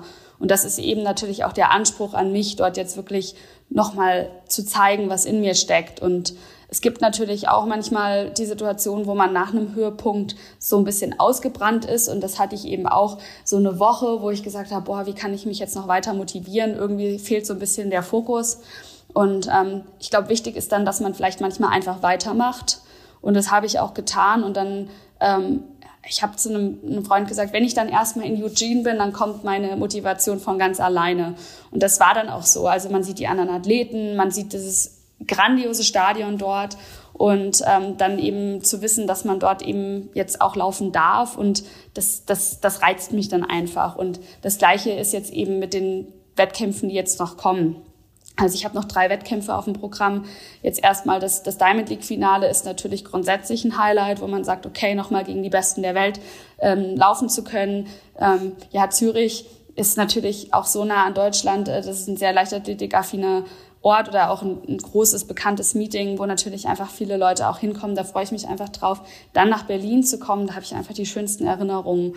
Deutscher Rekord, EM 2018, ähm, das Easter viele Male. Das ist einfach so was, wo ich, ja, wo ich einfach Lust habe und wo ich natürlich auch dann gut laufen will. Also das ist, das ist ganz klar, gerade weil ich jetzt die letzten, also das letzte Jahr eben dann nicht mehr dort war und dann eben noch der Abschluss wird dann in Trier sein. Ähm, bei dem Meeting von meinem Verein nochmal ein kleiner Wettkampf, da laufe ich auch nur noch 2000 Meter Hindernis. So, ähm, und ja, dann, das ist jetzt einfach so noch so eine kleine ähm, Wettkampfserie, die mich einfach extrem motiviert, weil es im Prinzip alles in heimischem Terrain ist und bei allem dann auch Zuschauer dabei sein werden. Und das ist schon was ganz Besonderes. Also am Ende sind wir ja doch so ein bisschen ähm, wie ein Schauspieler auf der Bühne oder wie jemand, der andere Menschen entertainen muss. Und das ähm, macht's, finde ich, auch einfach aus. Also Sport ist ja wirklich, ähm, das ist ein sehr emotionales ähm, Event und von daher finde ich das einfach schöner oder auch, es macht es wirklich erst bedeutsam, wenn Menschen im Stadion sind. Ja, du hast ja vor allen Dingen auch im, im Winter ähm, für mich fast auch überraschend in der Taktung, ja, ähm, teilweise ja alle zwei, drei Tage einen Wettkampfblock gemacht, wie du ihn, glaube ich, so noch nie gemacht hast im, äh, in dem Winter. Äh, was ist das gewesen, was dich da ähm, getrieben hat, so viele Wettkämpfe zu machen? Und was gibt euch das eigentlich, ähm, diese Wettkämpfe und diese direkte Begegnung mit nicht nur Konkurrentinnen und Konkurrenten, sondern auch mit Zuschauern? Philipp hat es vorhin im Vorgespräch schon mal ganz kurz angedeutet. Also letztes Jahr habe ich meine Saison ja sehr frühzeitig beendet, nach nur wenigen Wettkämpfen und habe dann einfach gesagt, ich, ich brauche irgendwie jetzt mal eine Pause. Und ich meine, eine Saisonpause mache ich eigentlich immer. Aber im letzten Jahr war das eben schon sehr zeitig und ich hatte einfach innerlich den Drive, nicht mehr mich ins Stadion zu stellen, Wettkämpfe zu machen, Ähm, das hatte diverse Gründe und ich hatte einfach diese innere Kraft nicht mehr, ähm, ja, dort, sag ich mal, an meine Grenzen gehen zu wollen. Und das mhm. ist eben das, was, man, was es braucht, dass man wirklich eine innere Motivation hat, dass man Bock darauf hat, ähm, im Wettkampf zu stehen und seine Grenzen kennenzulernen. Und nach dem Aufbau zum Winter hin habe ich gesagt, ich möchte jetzt einfach mal wieder im Wettkampf stehen. Also da kam wirklich diese innere Motivation zurück, wo ich gesagt habe, ich will jetzt einfach mal sehen, wie schnell kann ich sein. Ich will mich auch von Wettkampf zu Wettkampf verbessern und ich will auch wieder lernen, was es bedeutet, im Wettkampf zu stehen, weil gerade nach so einem Pandemiejahr mit ganz wenigen Wettkämpfen wir trainieren jeden Tag und sind an diese Trainingsprozesse gewöhnt, aber man muss dieses Wettkämpfen eben auch lernen, also im Wettkampf zu stehen, mit Nervosität umzugehen, ähm, dass man sich mal gut und mal schlecht fühlt und dass man halt versucht, seinen Fokus eben auf sich und die Performance ähm, zu lenken und alles drumherum irgendwie ausschaltet. Und das war eigentlich meine Absicht in der Hallensaison. Und Ah ja, kurz, also einige Wochen davor hat mir noch ein Arzt ähm, prophezeit, dass ich nicht laufen kann, weil ich Fußprobleme hatte und ähm, bin dann wirklich mit viel Pflege und ähm, sehr konsequent da diese, diese Aufgabe angegangen, weil ich unbedingt in der Halle laufen wollte und habe dann wirklich, glaube ich, innerhalb von, von paar Wochen jeden dritten Tag einen Wettkampf absolviert. Ich habe es mal ausgerechnet, also es war jeden dreieinhalbten Tag, falls man das so sagen kann. ja, das ist schon, das war schon krass. Also das ist mir auch, also sehr aufgefallen, weil es sehr ungewöhnlich ist, aber hat ja für, für dich, glaube ich, voll, ja. äh, voll funktioniert, muss man jetzt sagen. Also du bist in sehr kurzer Zeit sehr viele, sehr gute Rennen gelaufen und hat sich ja offensichtlich auch durchaus positiv für den Sommeraufbau oder den weiteren Aufbau dann auch in Richtung Sommersaison auch ausgezahlt. Also es hat mir zumindest diese Sicherheit gegeben, dass ich an, an den Start gegangen bin und dass ich wirklich erstens wusste ich, will das. Zweitens, dass ich so, eine, so ein gewisses Selbstvertrauen wiedergefunden habe. Mhm. Und auch einfach ähm, mich auf Rennen zu konzentrieren und sämtliche äußere Dinge einfach auszublenden. Und das war eine, eine sehr, sehr spannende Erfahrung. Im Sommer bin ich das dann natürlich ein bisschen anders angegangen. Ich hatte eigentlich schon im Mai einige Wettkämpfe geplant, die habe ich dann alle nach und nach abgesagt, einfach weil ich das Gefühl hatte, ich bin noch nicht so weit. Und ich glaube, das habe ich in jungen Jahren auch oft nicht geschafft, dass ich dann gesagt habe, okay, ich hatte den Wettkampf jetzt geplant, jetzt mache ich den auch. Und ähm, die, ja, gerade im Hinblick auf Olympia habe ich gesagt, nee, jetzt muss ich ein bisschen bessere Entscheidungen treffen und habe das alles ein bisschen systematischer dann angegangen und natürlich jetzt im Sommer auch nicht ganz so viele Wettkämpfe gemacht, was durchaus auch richtig war. Aber ich glaube, die Hallensaison hat mir sehr, sehr viel Selbstvertrauen gegeben, dass ich eben mit allen Bedingungen klarkommen kann und dass ich eben auch auf den flachen Strecken flott unterwegs bin. Und wenn ich jetzt mal so, auch wenn die Saison noch nicht vorbei ist, rückblickend alles betrachte, würde ich wirklich sagen, dass es war eine sehr, sehr ähm, ein sehr, sehr konstantes Jahr, was meine Wettkämpfe und meine Resultate betrifft. Mhm. Also da war kaum was dabei, was richtig schlecht war.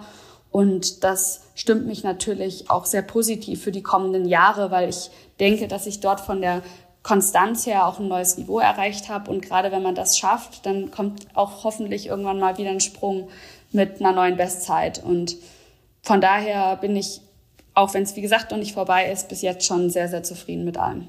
Vielleicht nochmal ähm, einen kleinen Schritt zurück zu der, ähm, zum letzten Jahr, was du selber gerade auch angesprochen hast und wir auch im Vorgespräch schon ein bisschen äh, thematisiert haben, dass du für dich bewusst letztes Jahr gesagt hast, war, glaube ich, ja für viele Athleten generell auch so schon natürlich pandemiebedingt schwierig. Und wenn man dann merkt, man hat vielleicht noch andere Baustellen, man hat äh, irgendwie es läuft nicht so richtig und irgendwas, irgendwas stimmt nicht mit einem. Ähm, dann so eine Entscheidung zu treffen, ähm, zu sagen, ich beende meine Saison vorzeitig und dann auch zu sagen, man zieht sich mal komplett raus, zurück, äh, ist auch nicht erreichbar für eine längere Zeit und, und reist vielleicht, ist ja schon eine bemerkenswerte Entscheidung. Ähm, Finde ich in, in, in unserer Welt, in unserer Profisportwelt, wo, wo wo immer viel erwartet wird, dass wir, glaube ich, so ein bisschen Maschinen sind und äh, so übermenschlich und keine Ahnung und immer alles funktionieren muss. Ähm, also das ist oft so die, glaube ich, die Perzeption von außen.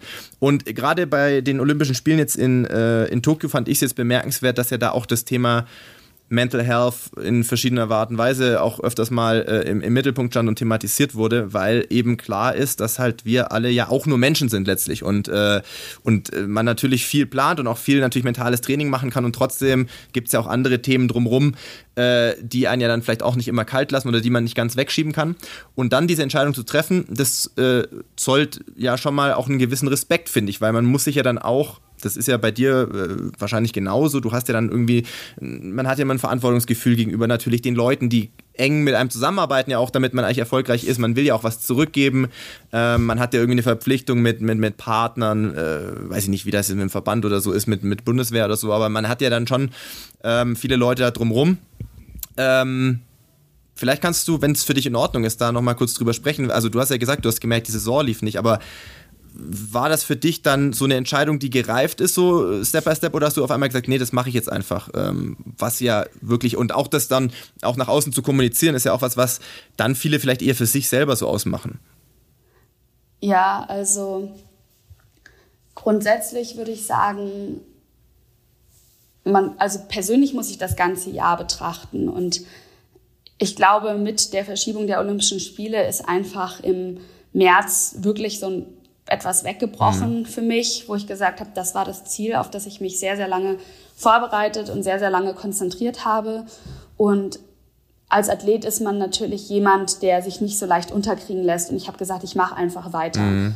Und es wird irgendwas anderes kommen. Und ich habe extrem gut trainiert im letzten Jahr. Ich hatte wirklich ähm, eine Zeit lang, wo ich die meisten Wochenkilometer am Stück gelaufen bin, die ich je absolviert habe. Ich hatte richtig gute Trainingsresultate und ich war auch fit. Aber wenn dieses Ziel auf einmal so wegbricht, dann bricht auch, vielleicht ist das bei anderen nur so, äh, bei mir nur so und nicht bei anderen, aber bei mir bricht dann so ein bisschen die Konsequenz weg, wie streng ich mit mir selbst bin. Und das war jetzt nicht unbedingt das Training, aber ich habe auch, ich bin so jemand, ich bin manchmal wirklich so ein Kontrollfreak über mein eigenes Leben. Also ich ähm, versuche dann wirklich jedes Parameter irgendwie optimal zu ähm, gestalten und zu beeinflussen. Und dann, dann ist es mal hier ein bisschen am Schlaf, dann ist es mal da ein bisschen an der Ernährung. Das sind ja so kleine Stellschrauben, an denen man halt ähm, zum Höhepunkt hin wirklich so dreht, dass alles optimal ist, was dann im letzten Jahr natürlich ein bisschen wegfällt, weil man auch natürlich noch ein soziales Leben hat, weil man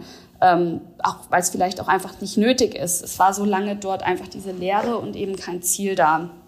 Und ähm, das hat mich natürlich an einem gewissen Punkt ein bisschen verunsichert, wo ich gesagt habe, okay, jetzt sind hier auf einmal Wettkämpfe und ähm, habe ich denn wirklich auch alles so optimal dafür getan? Aber ich glaube, dass man das gar nicht so daran festmachen kann. Also es, es, hatte wirklich viele Gründe. Es hat auch Gründe im privaten Bereich, wo einfach viele Sachen auf mich eingestürzt sind. Und es war an einem gewissen Punkt einfach zu viel. Und das wäre jetzt quasi dieser Punkt, wo du gesagt hast, Mental Health. Ich glaube, es wird ein großes Thema. Man, man ist ja nicht nur Sportler, man ist eben auch Mensch.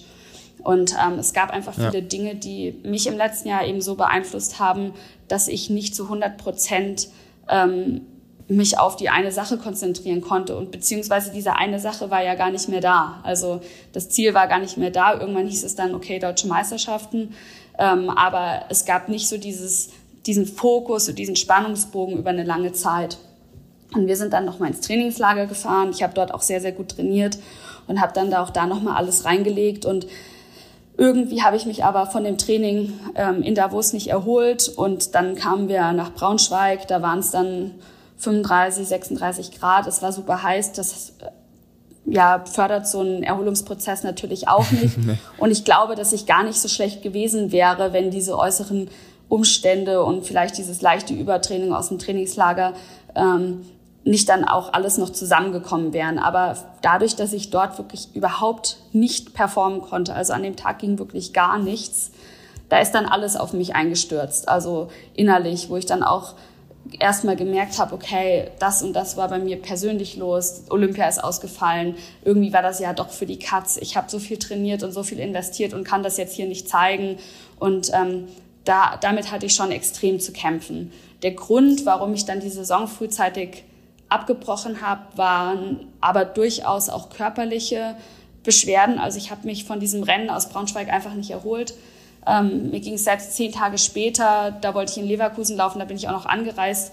Ich konnte kaum Steigerungen machen, weil ich muskulär extremst beansprucht war und einfach ähm, ja, dort Pause gebraucht hätte, um mich einfach richtig zu regenerieren.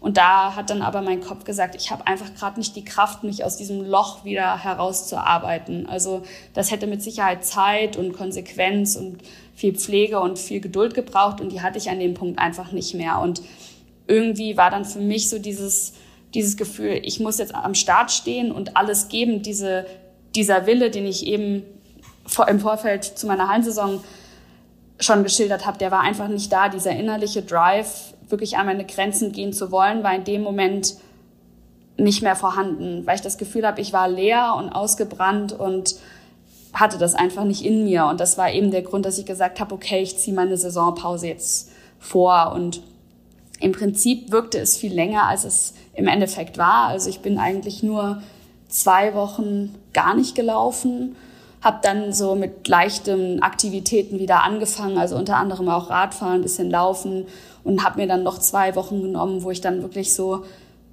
auch noch mal ähm, ja mit meinen Eltern ein paar Tage weggefahren bin und dann natürlich auch trainiert habe, aber ähm, alles noch so ein bisschen unter einem ja spaßbehafteten Charakter würde ich jetzt einfach mal sagen ähm, und habe dann aber Anfang Oktober glaube ich, dann wieder vollends mit dem Training begonnen. Also gar nicht so viel anders, mhm. als es jetzt in den Saisons zuvor auch war. Aber es war für mich eine ganz wichtige Zeit, weil ich gesagt habe, wenn ich nochmal mich aufbauen will für Olympia, dann brauche ich dafür einfach viel Kraft und viel Energie und muss einfach in der Lage sein, diesen Spannungsbogen wieder so lange aufrecht zu erhalten. Und das ist eben etwas, was ich über die Jahre gelernt habe. Als junger Mensch wollte ich nie Saisonpause machen und maximal eine Woche, weil ich großen Respekt davor hatte, ähm, meine Fitness zu verlieren, paar Kilo zuzunehmen und eben dann quasi das Gefühl zu haben, wieder bei Null anzufangen. Und in, letzt, in den letzten Jahren habe ich einfach festgestellt, dass es total wichtig ist, dass diese,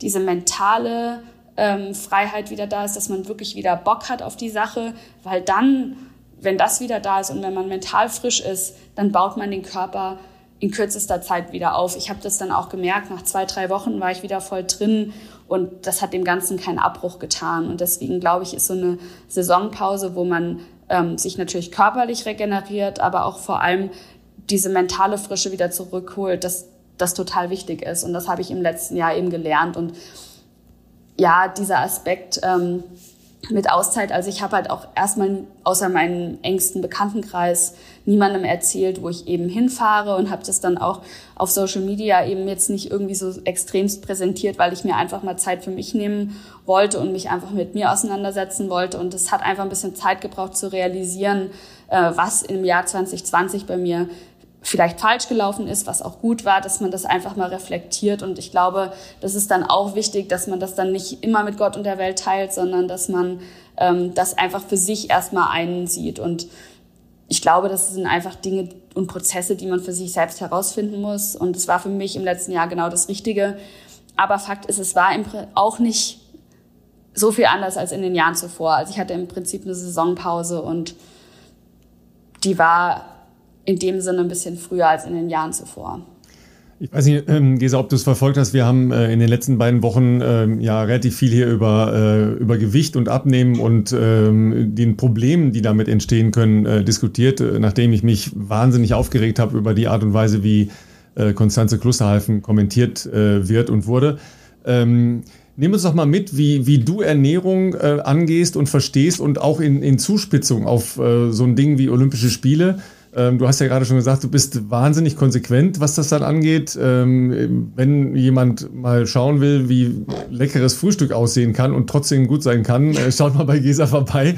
Ähm, was ist grundsätzlich deine Philosophie, was das angeht und ähm, wie sieht das dann in der Zuspitzung äh, in Richtung Saisonhöhepunkt aus? Ja, also ich kann grundsätzlich auch gar nicht verstehen, warum man das dann bei so einem Saisonhöhepunkt immer so thematisieren muss.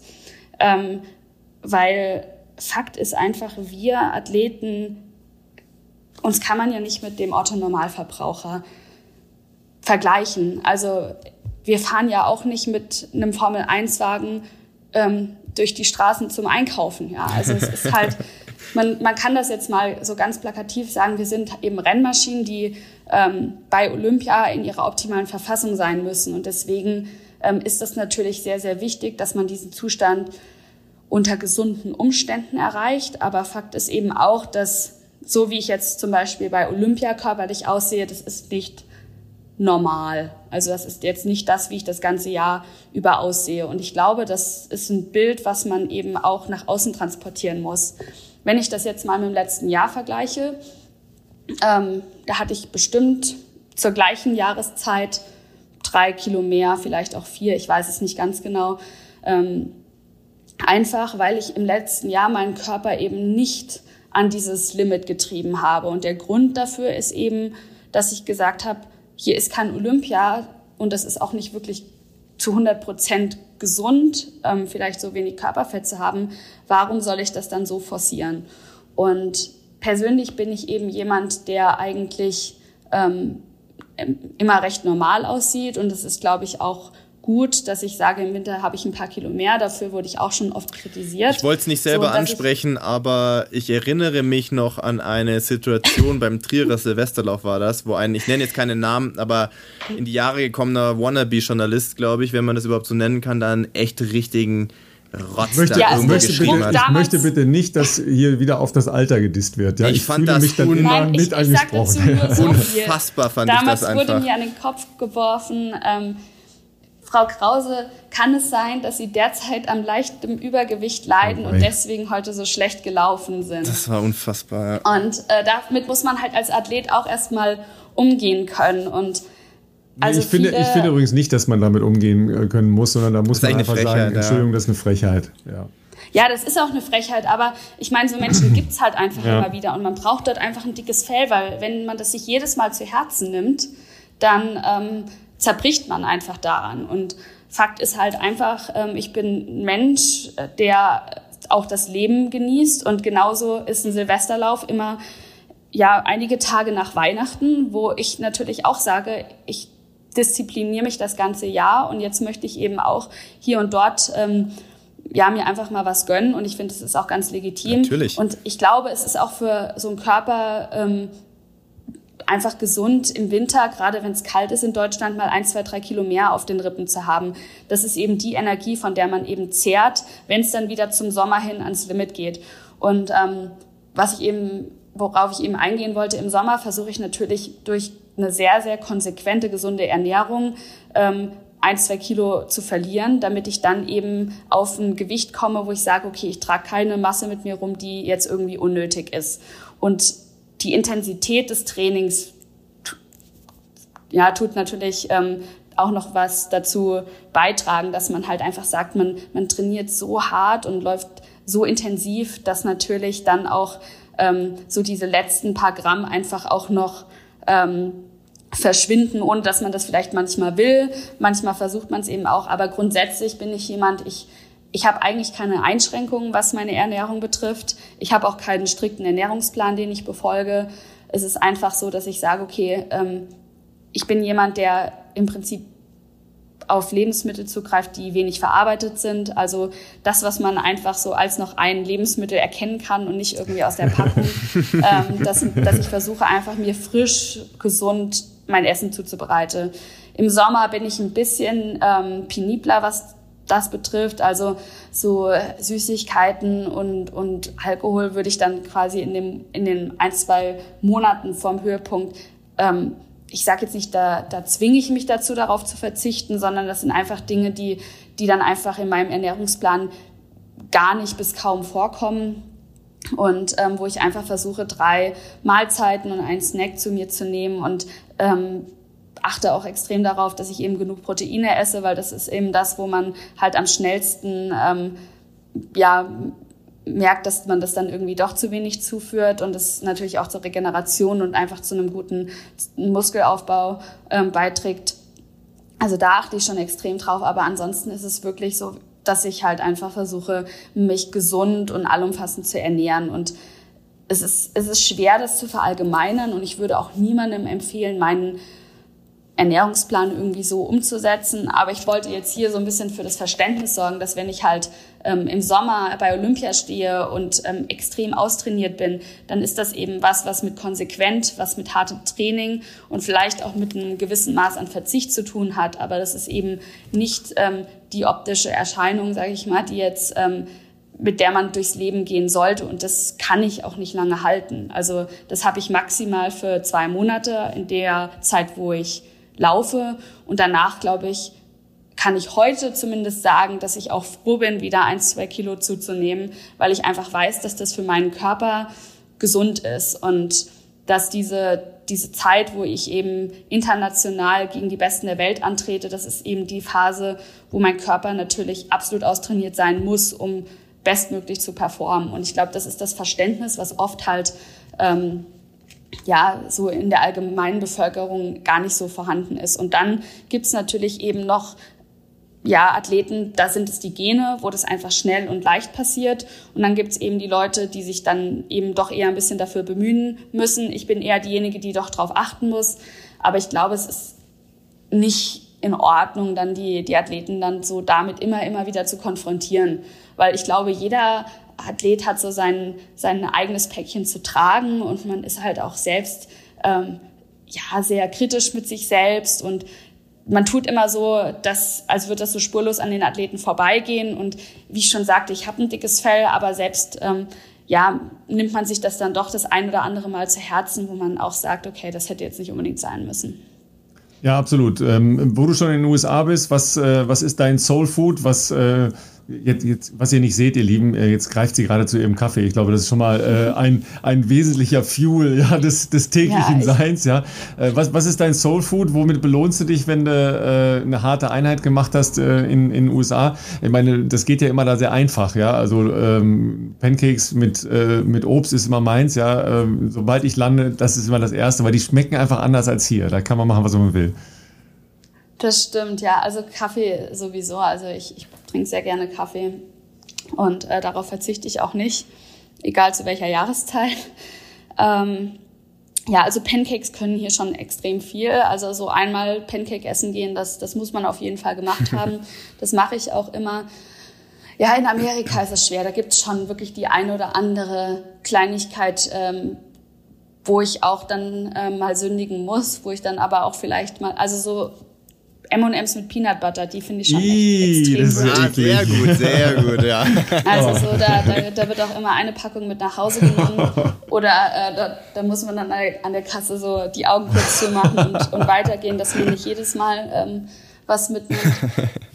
ähm, ja, aber ich bin oft hier und ich kann mich da auch zurückhalten und ich glaube, ähm, in Maßen ist auch alles in Ordnung. Also ich, ich bin wirklich jemand, der sagt, ähm, in Maßen muss man sich ab und zu was gönnen und ich bin überhaupt kein, kein Fan von diesen Cheat Days, wo man sich dann komplett mit allem ähm, ja, zuhaut oder so. Das, das muss nicht sein. Also ich, ich bin schon jemand, der das Belohnungsprinzip ganz, ganz gut findet, wo ich sage, okay, heute hatte ich eine gute Einheit und jetzt freue ich mich umso mehr auf ein Eis oder darauf und ähm, das ist auch ganz wichtig und ähm, wie gesagt, vor dem Höhepunkt äh, kann ich da extrem gut drauf verzichten.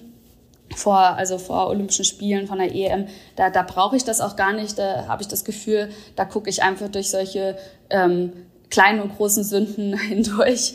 Ähm, aber jetzt im Nachhinein, ich glaube, das ist, das ist auch Lebensqualität, dass man dass man sagt, okay, es sind draußen 30 Grad und ich gönne mir mal ein Eis oder ich hatte heute Morgen eine gute Einheit und jetzt ähm, gibt es einen schönen Brunch mit, mit Pancakes und, und Eiern und ähm, genauso gerne ähm, esse ich aber Salat und freue mich abends darauf, mir einen leckeren Salat zu bereiten, zuzubereiten und ähm, ich, ich liebe gesundes Essen und das, das stört mich dann überhaupt nicht, aber ich glaube, hier und da muss man sich auch einfach mal was gönnen. Deshalb bist du ja auch in Italien, Philipp, ne? Nur wegen, nur wegen des Essens, oder? Schön wär's. Ja, also so Pizza zum Beispiel esse ich so gerne und ähm, das ist wirklich was, das geht immer. Aber wenn eine Pizza schlecht ist, dann komme ich da nicht ran. Und deswegen hier in den USA sage ich jetzt nicht, dass die Pizza nicht schmeckt, aber wir in Europa sind natürlich verwöhnt. dort ähm, von sehr, sehr vielen guten italienischen Restaurants äh, verwöhnt. Also da würde ich die Pizza tendenziell dann doch erst in ein paar Wochen essen, wenn ich wieder daheim bin. Ja, wobei ähm, Pizza geht ja auch selbstgemacht wirklich in einem sehr gesunden Bereich. Ne? Also jetzt fangen wir mal mit, stimmt, mit Dinkelmehl ja. an und dann äh, einfach irgendwie Gemüse oder dergleichen drauf. Das ist ja, also finde ich super. Ähm, es ist es, eh die Frage, was ist gesund ja, und was das ist, ist natürlich schon also auch wahr. Ist, ja, ja. Da könnten wir eine ganze podcast Absolut, nicht nur eine. Ja. Weil ich finde nämlich, es ist zum Beispiel auch gesund, ab und zu mal ähm, was Süßes zu essen. So, also das also auch selbst wenn das mit Industriezucker oder irgendwie, wenn es mal ein verarbeitetes Lebensmittel ist, ab und zu ist es, glaube ich, auch gesund, weil wenn das jetzt einen extrem glücklich macht oder einem für den Moment dieses Gefühl gibt, so ja, das, das brauchte ich jetzt, dann finde ich das auch gesund. Ähm, dass das Lebensmittel an sich ähm, grundsätzlich jetzt nicht das Gesündeste ist, das, das weiß man auch, aber da geht es dann wieder so mit mentaler Gesundheit einher. Ja. Ein Tag ohne Kuchen ist ein verlorener Tag, ist ja schon lange äh, mein Motto. Äh, und wisst ihr, was ihr Lieben? Auf mich wartet eine ganz frische Nussecke mit Zartbitterschokolade. Ja, ich mache euch ein bisschen lange Zähne und ich mache es gerne und ich teile auch nicht. Du weißt schon, Ralf, dass Gesa gleich zu ihrem Longrun aufbrechen muss, weil bei ihr ist es morgen und ich gleich zu meiner zweiten Einheit, um die 30 Kilometer heute voll zu machen. Also, da sage ich immer äh, Augen auf bei der Berufswahl. ja, wir haben hier 9.16 Uhr und äh, für mich geht es jetzt gleich auf die Bahn. Ich habe Tempoläufe. Oh, Tempoläufe, sorry, kein Longrun, äh, Tempoläufe. Kein Problem, ja. Da seht ihr, ich äh, gehe gleich maximal noch ein bisschen joggen, aber das mache ich gerne. Ähm, und, ähm, und dann gibt es eine Nussecke. Ja, wahrscheinlich vorher schon. Okay. Ah, ist auch nicht schlecht. Und dann läuft es umso ja, besser. Genau. Gesa, wir sagen auf jeden Fall äh, viel Spaß noch in Boulder. Ähm, genieß es und genieß noch mehr die beiden Wettkämpfe im, im Stadion und äh, die, das kleine ähm, Danke und äh, Willkommensmeeting in Trier. Das ist ja auch super wichtig, logischerweise, dass man äh, bei seinem Verein mal vorbeischaut und da den, den lieben äh, Dankeschön sagt. Äh, ganz herzlichen Dank für deine Zeit. Äh, sehr, sehr spannend. Wir hatten es ehrlich gesagt nicht anders erwartet. Nein, es war großartig, dass ich das jetzt geklappt hat. Also äh, hat uns sehr gefreut, zumal du uns ja ähm, tatsächlich, das kann man ja vielleicht auch sagen, nochmal geschrieben hattest. Und äh, hat uns sehr gefreut, deswegen, ähm, wir sind uns sicher, das wird auch sehr, sehr gut bei unserer Zuhörerschaft ankommen.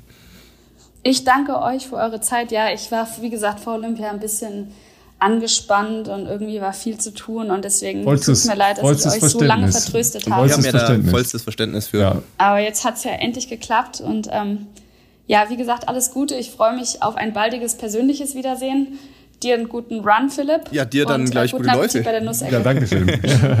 so, ihr Lieben, dann äh, wisst ihr, was, äh, was ihr auf dem Plan habt. Ja, ihr könnt wählen zwischen Tempoläufe à la Gesa äh, Hardcore, nee, äh, gar nicht, ne? Soul Running mit äh, Philipp oder ähm, Social Jogging mit mir. Oder einfach Kaffee trinken mit äh, Nussecke. Passt auch. Geht Absolut. laufen, ne? schönes Wochenende und äh, wir hören uns nächste Woche. Bis nächste Woche, macht's gut. Bis bald.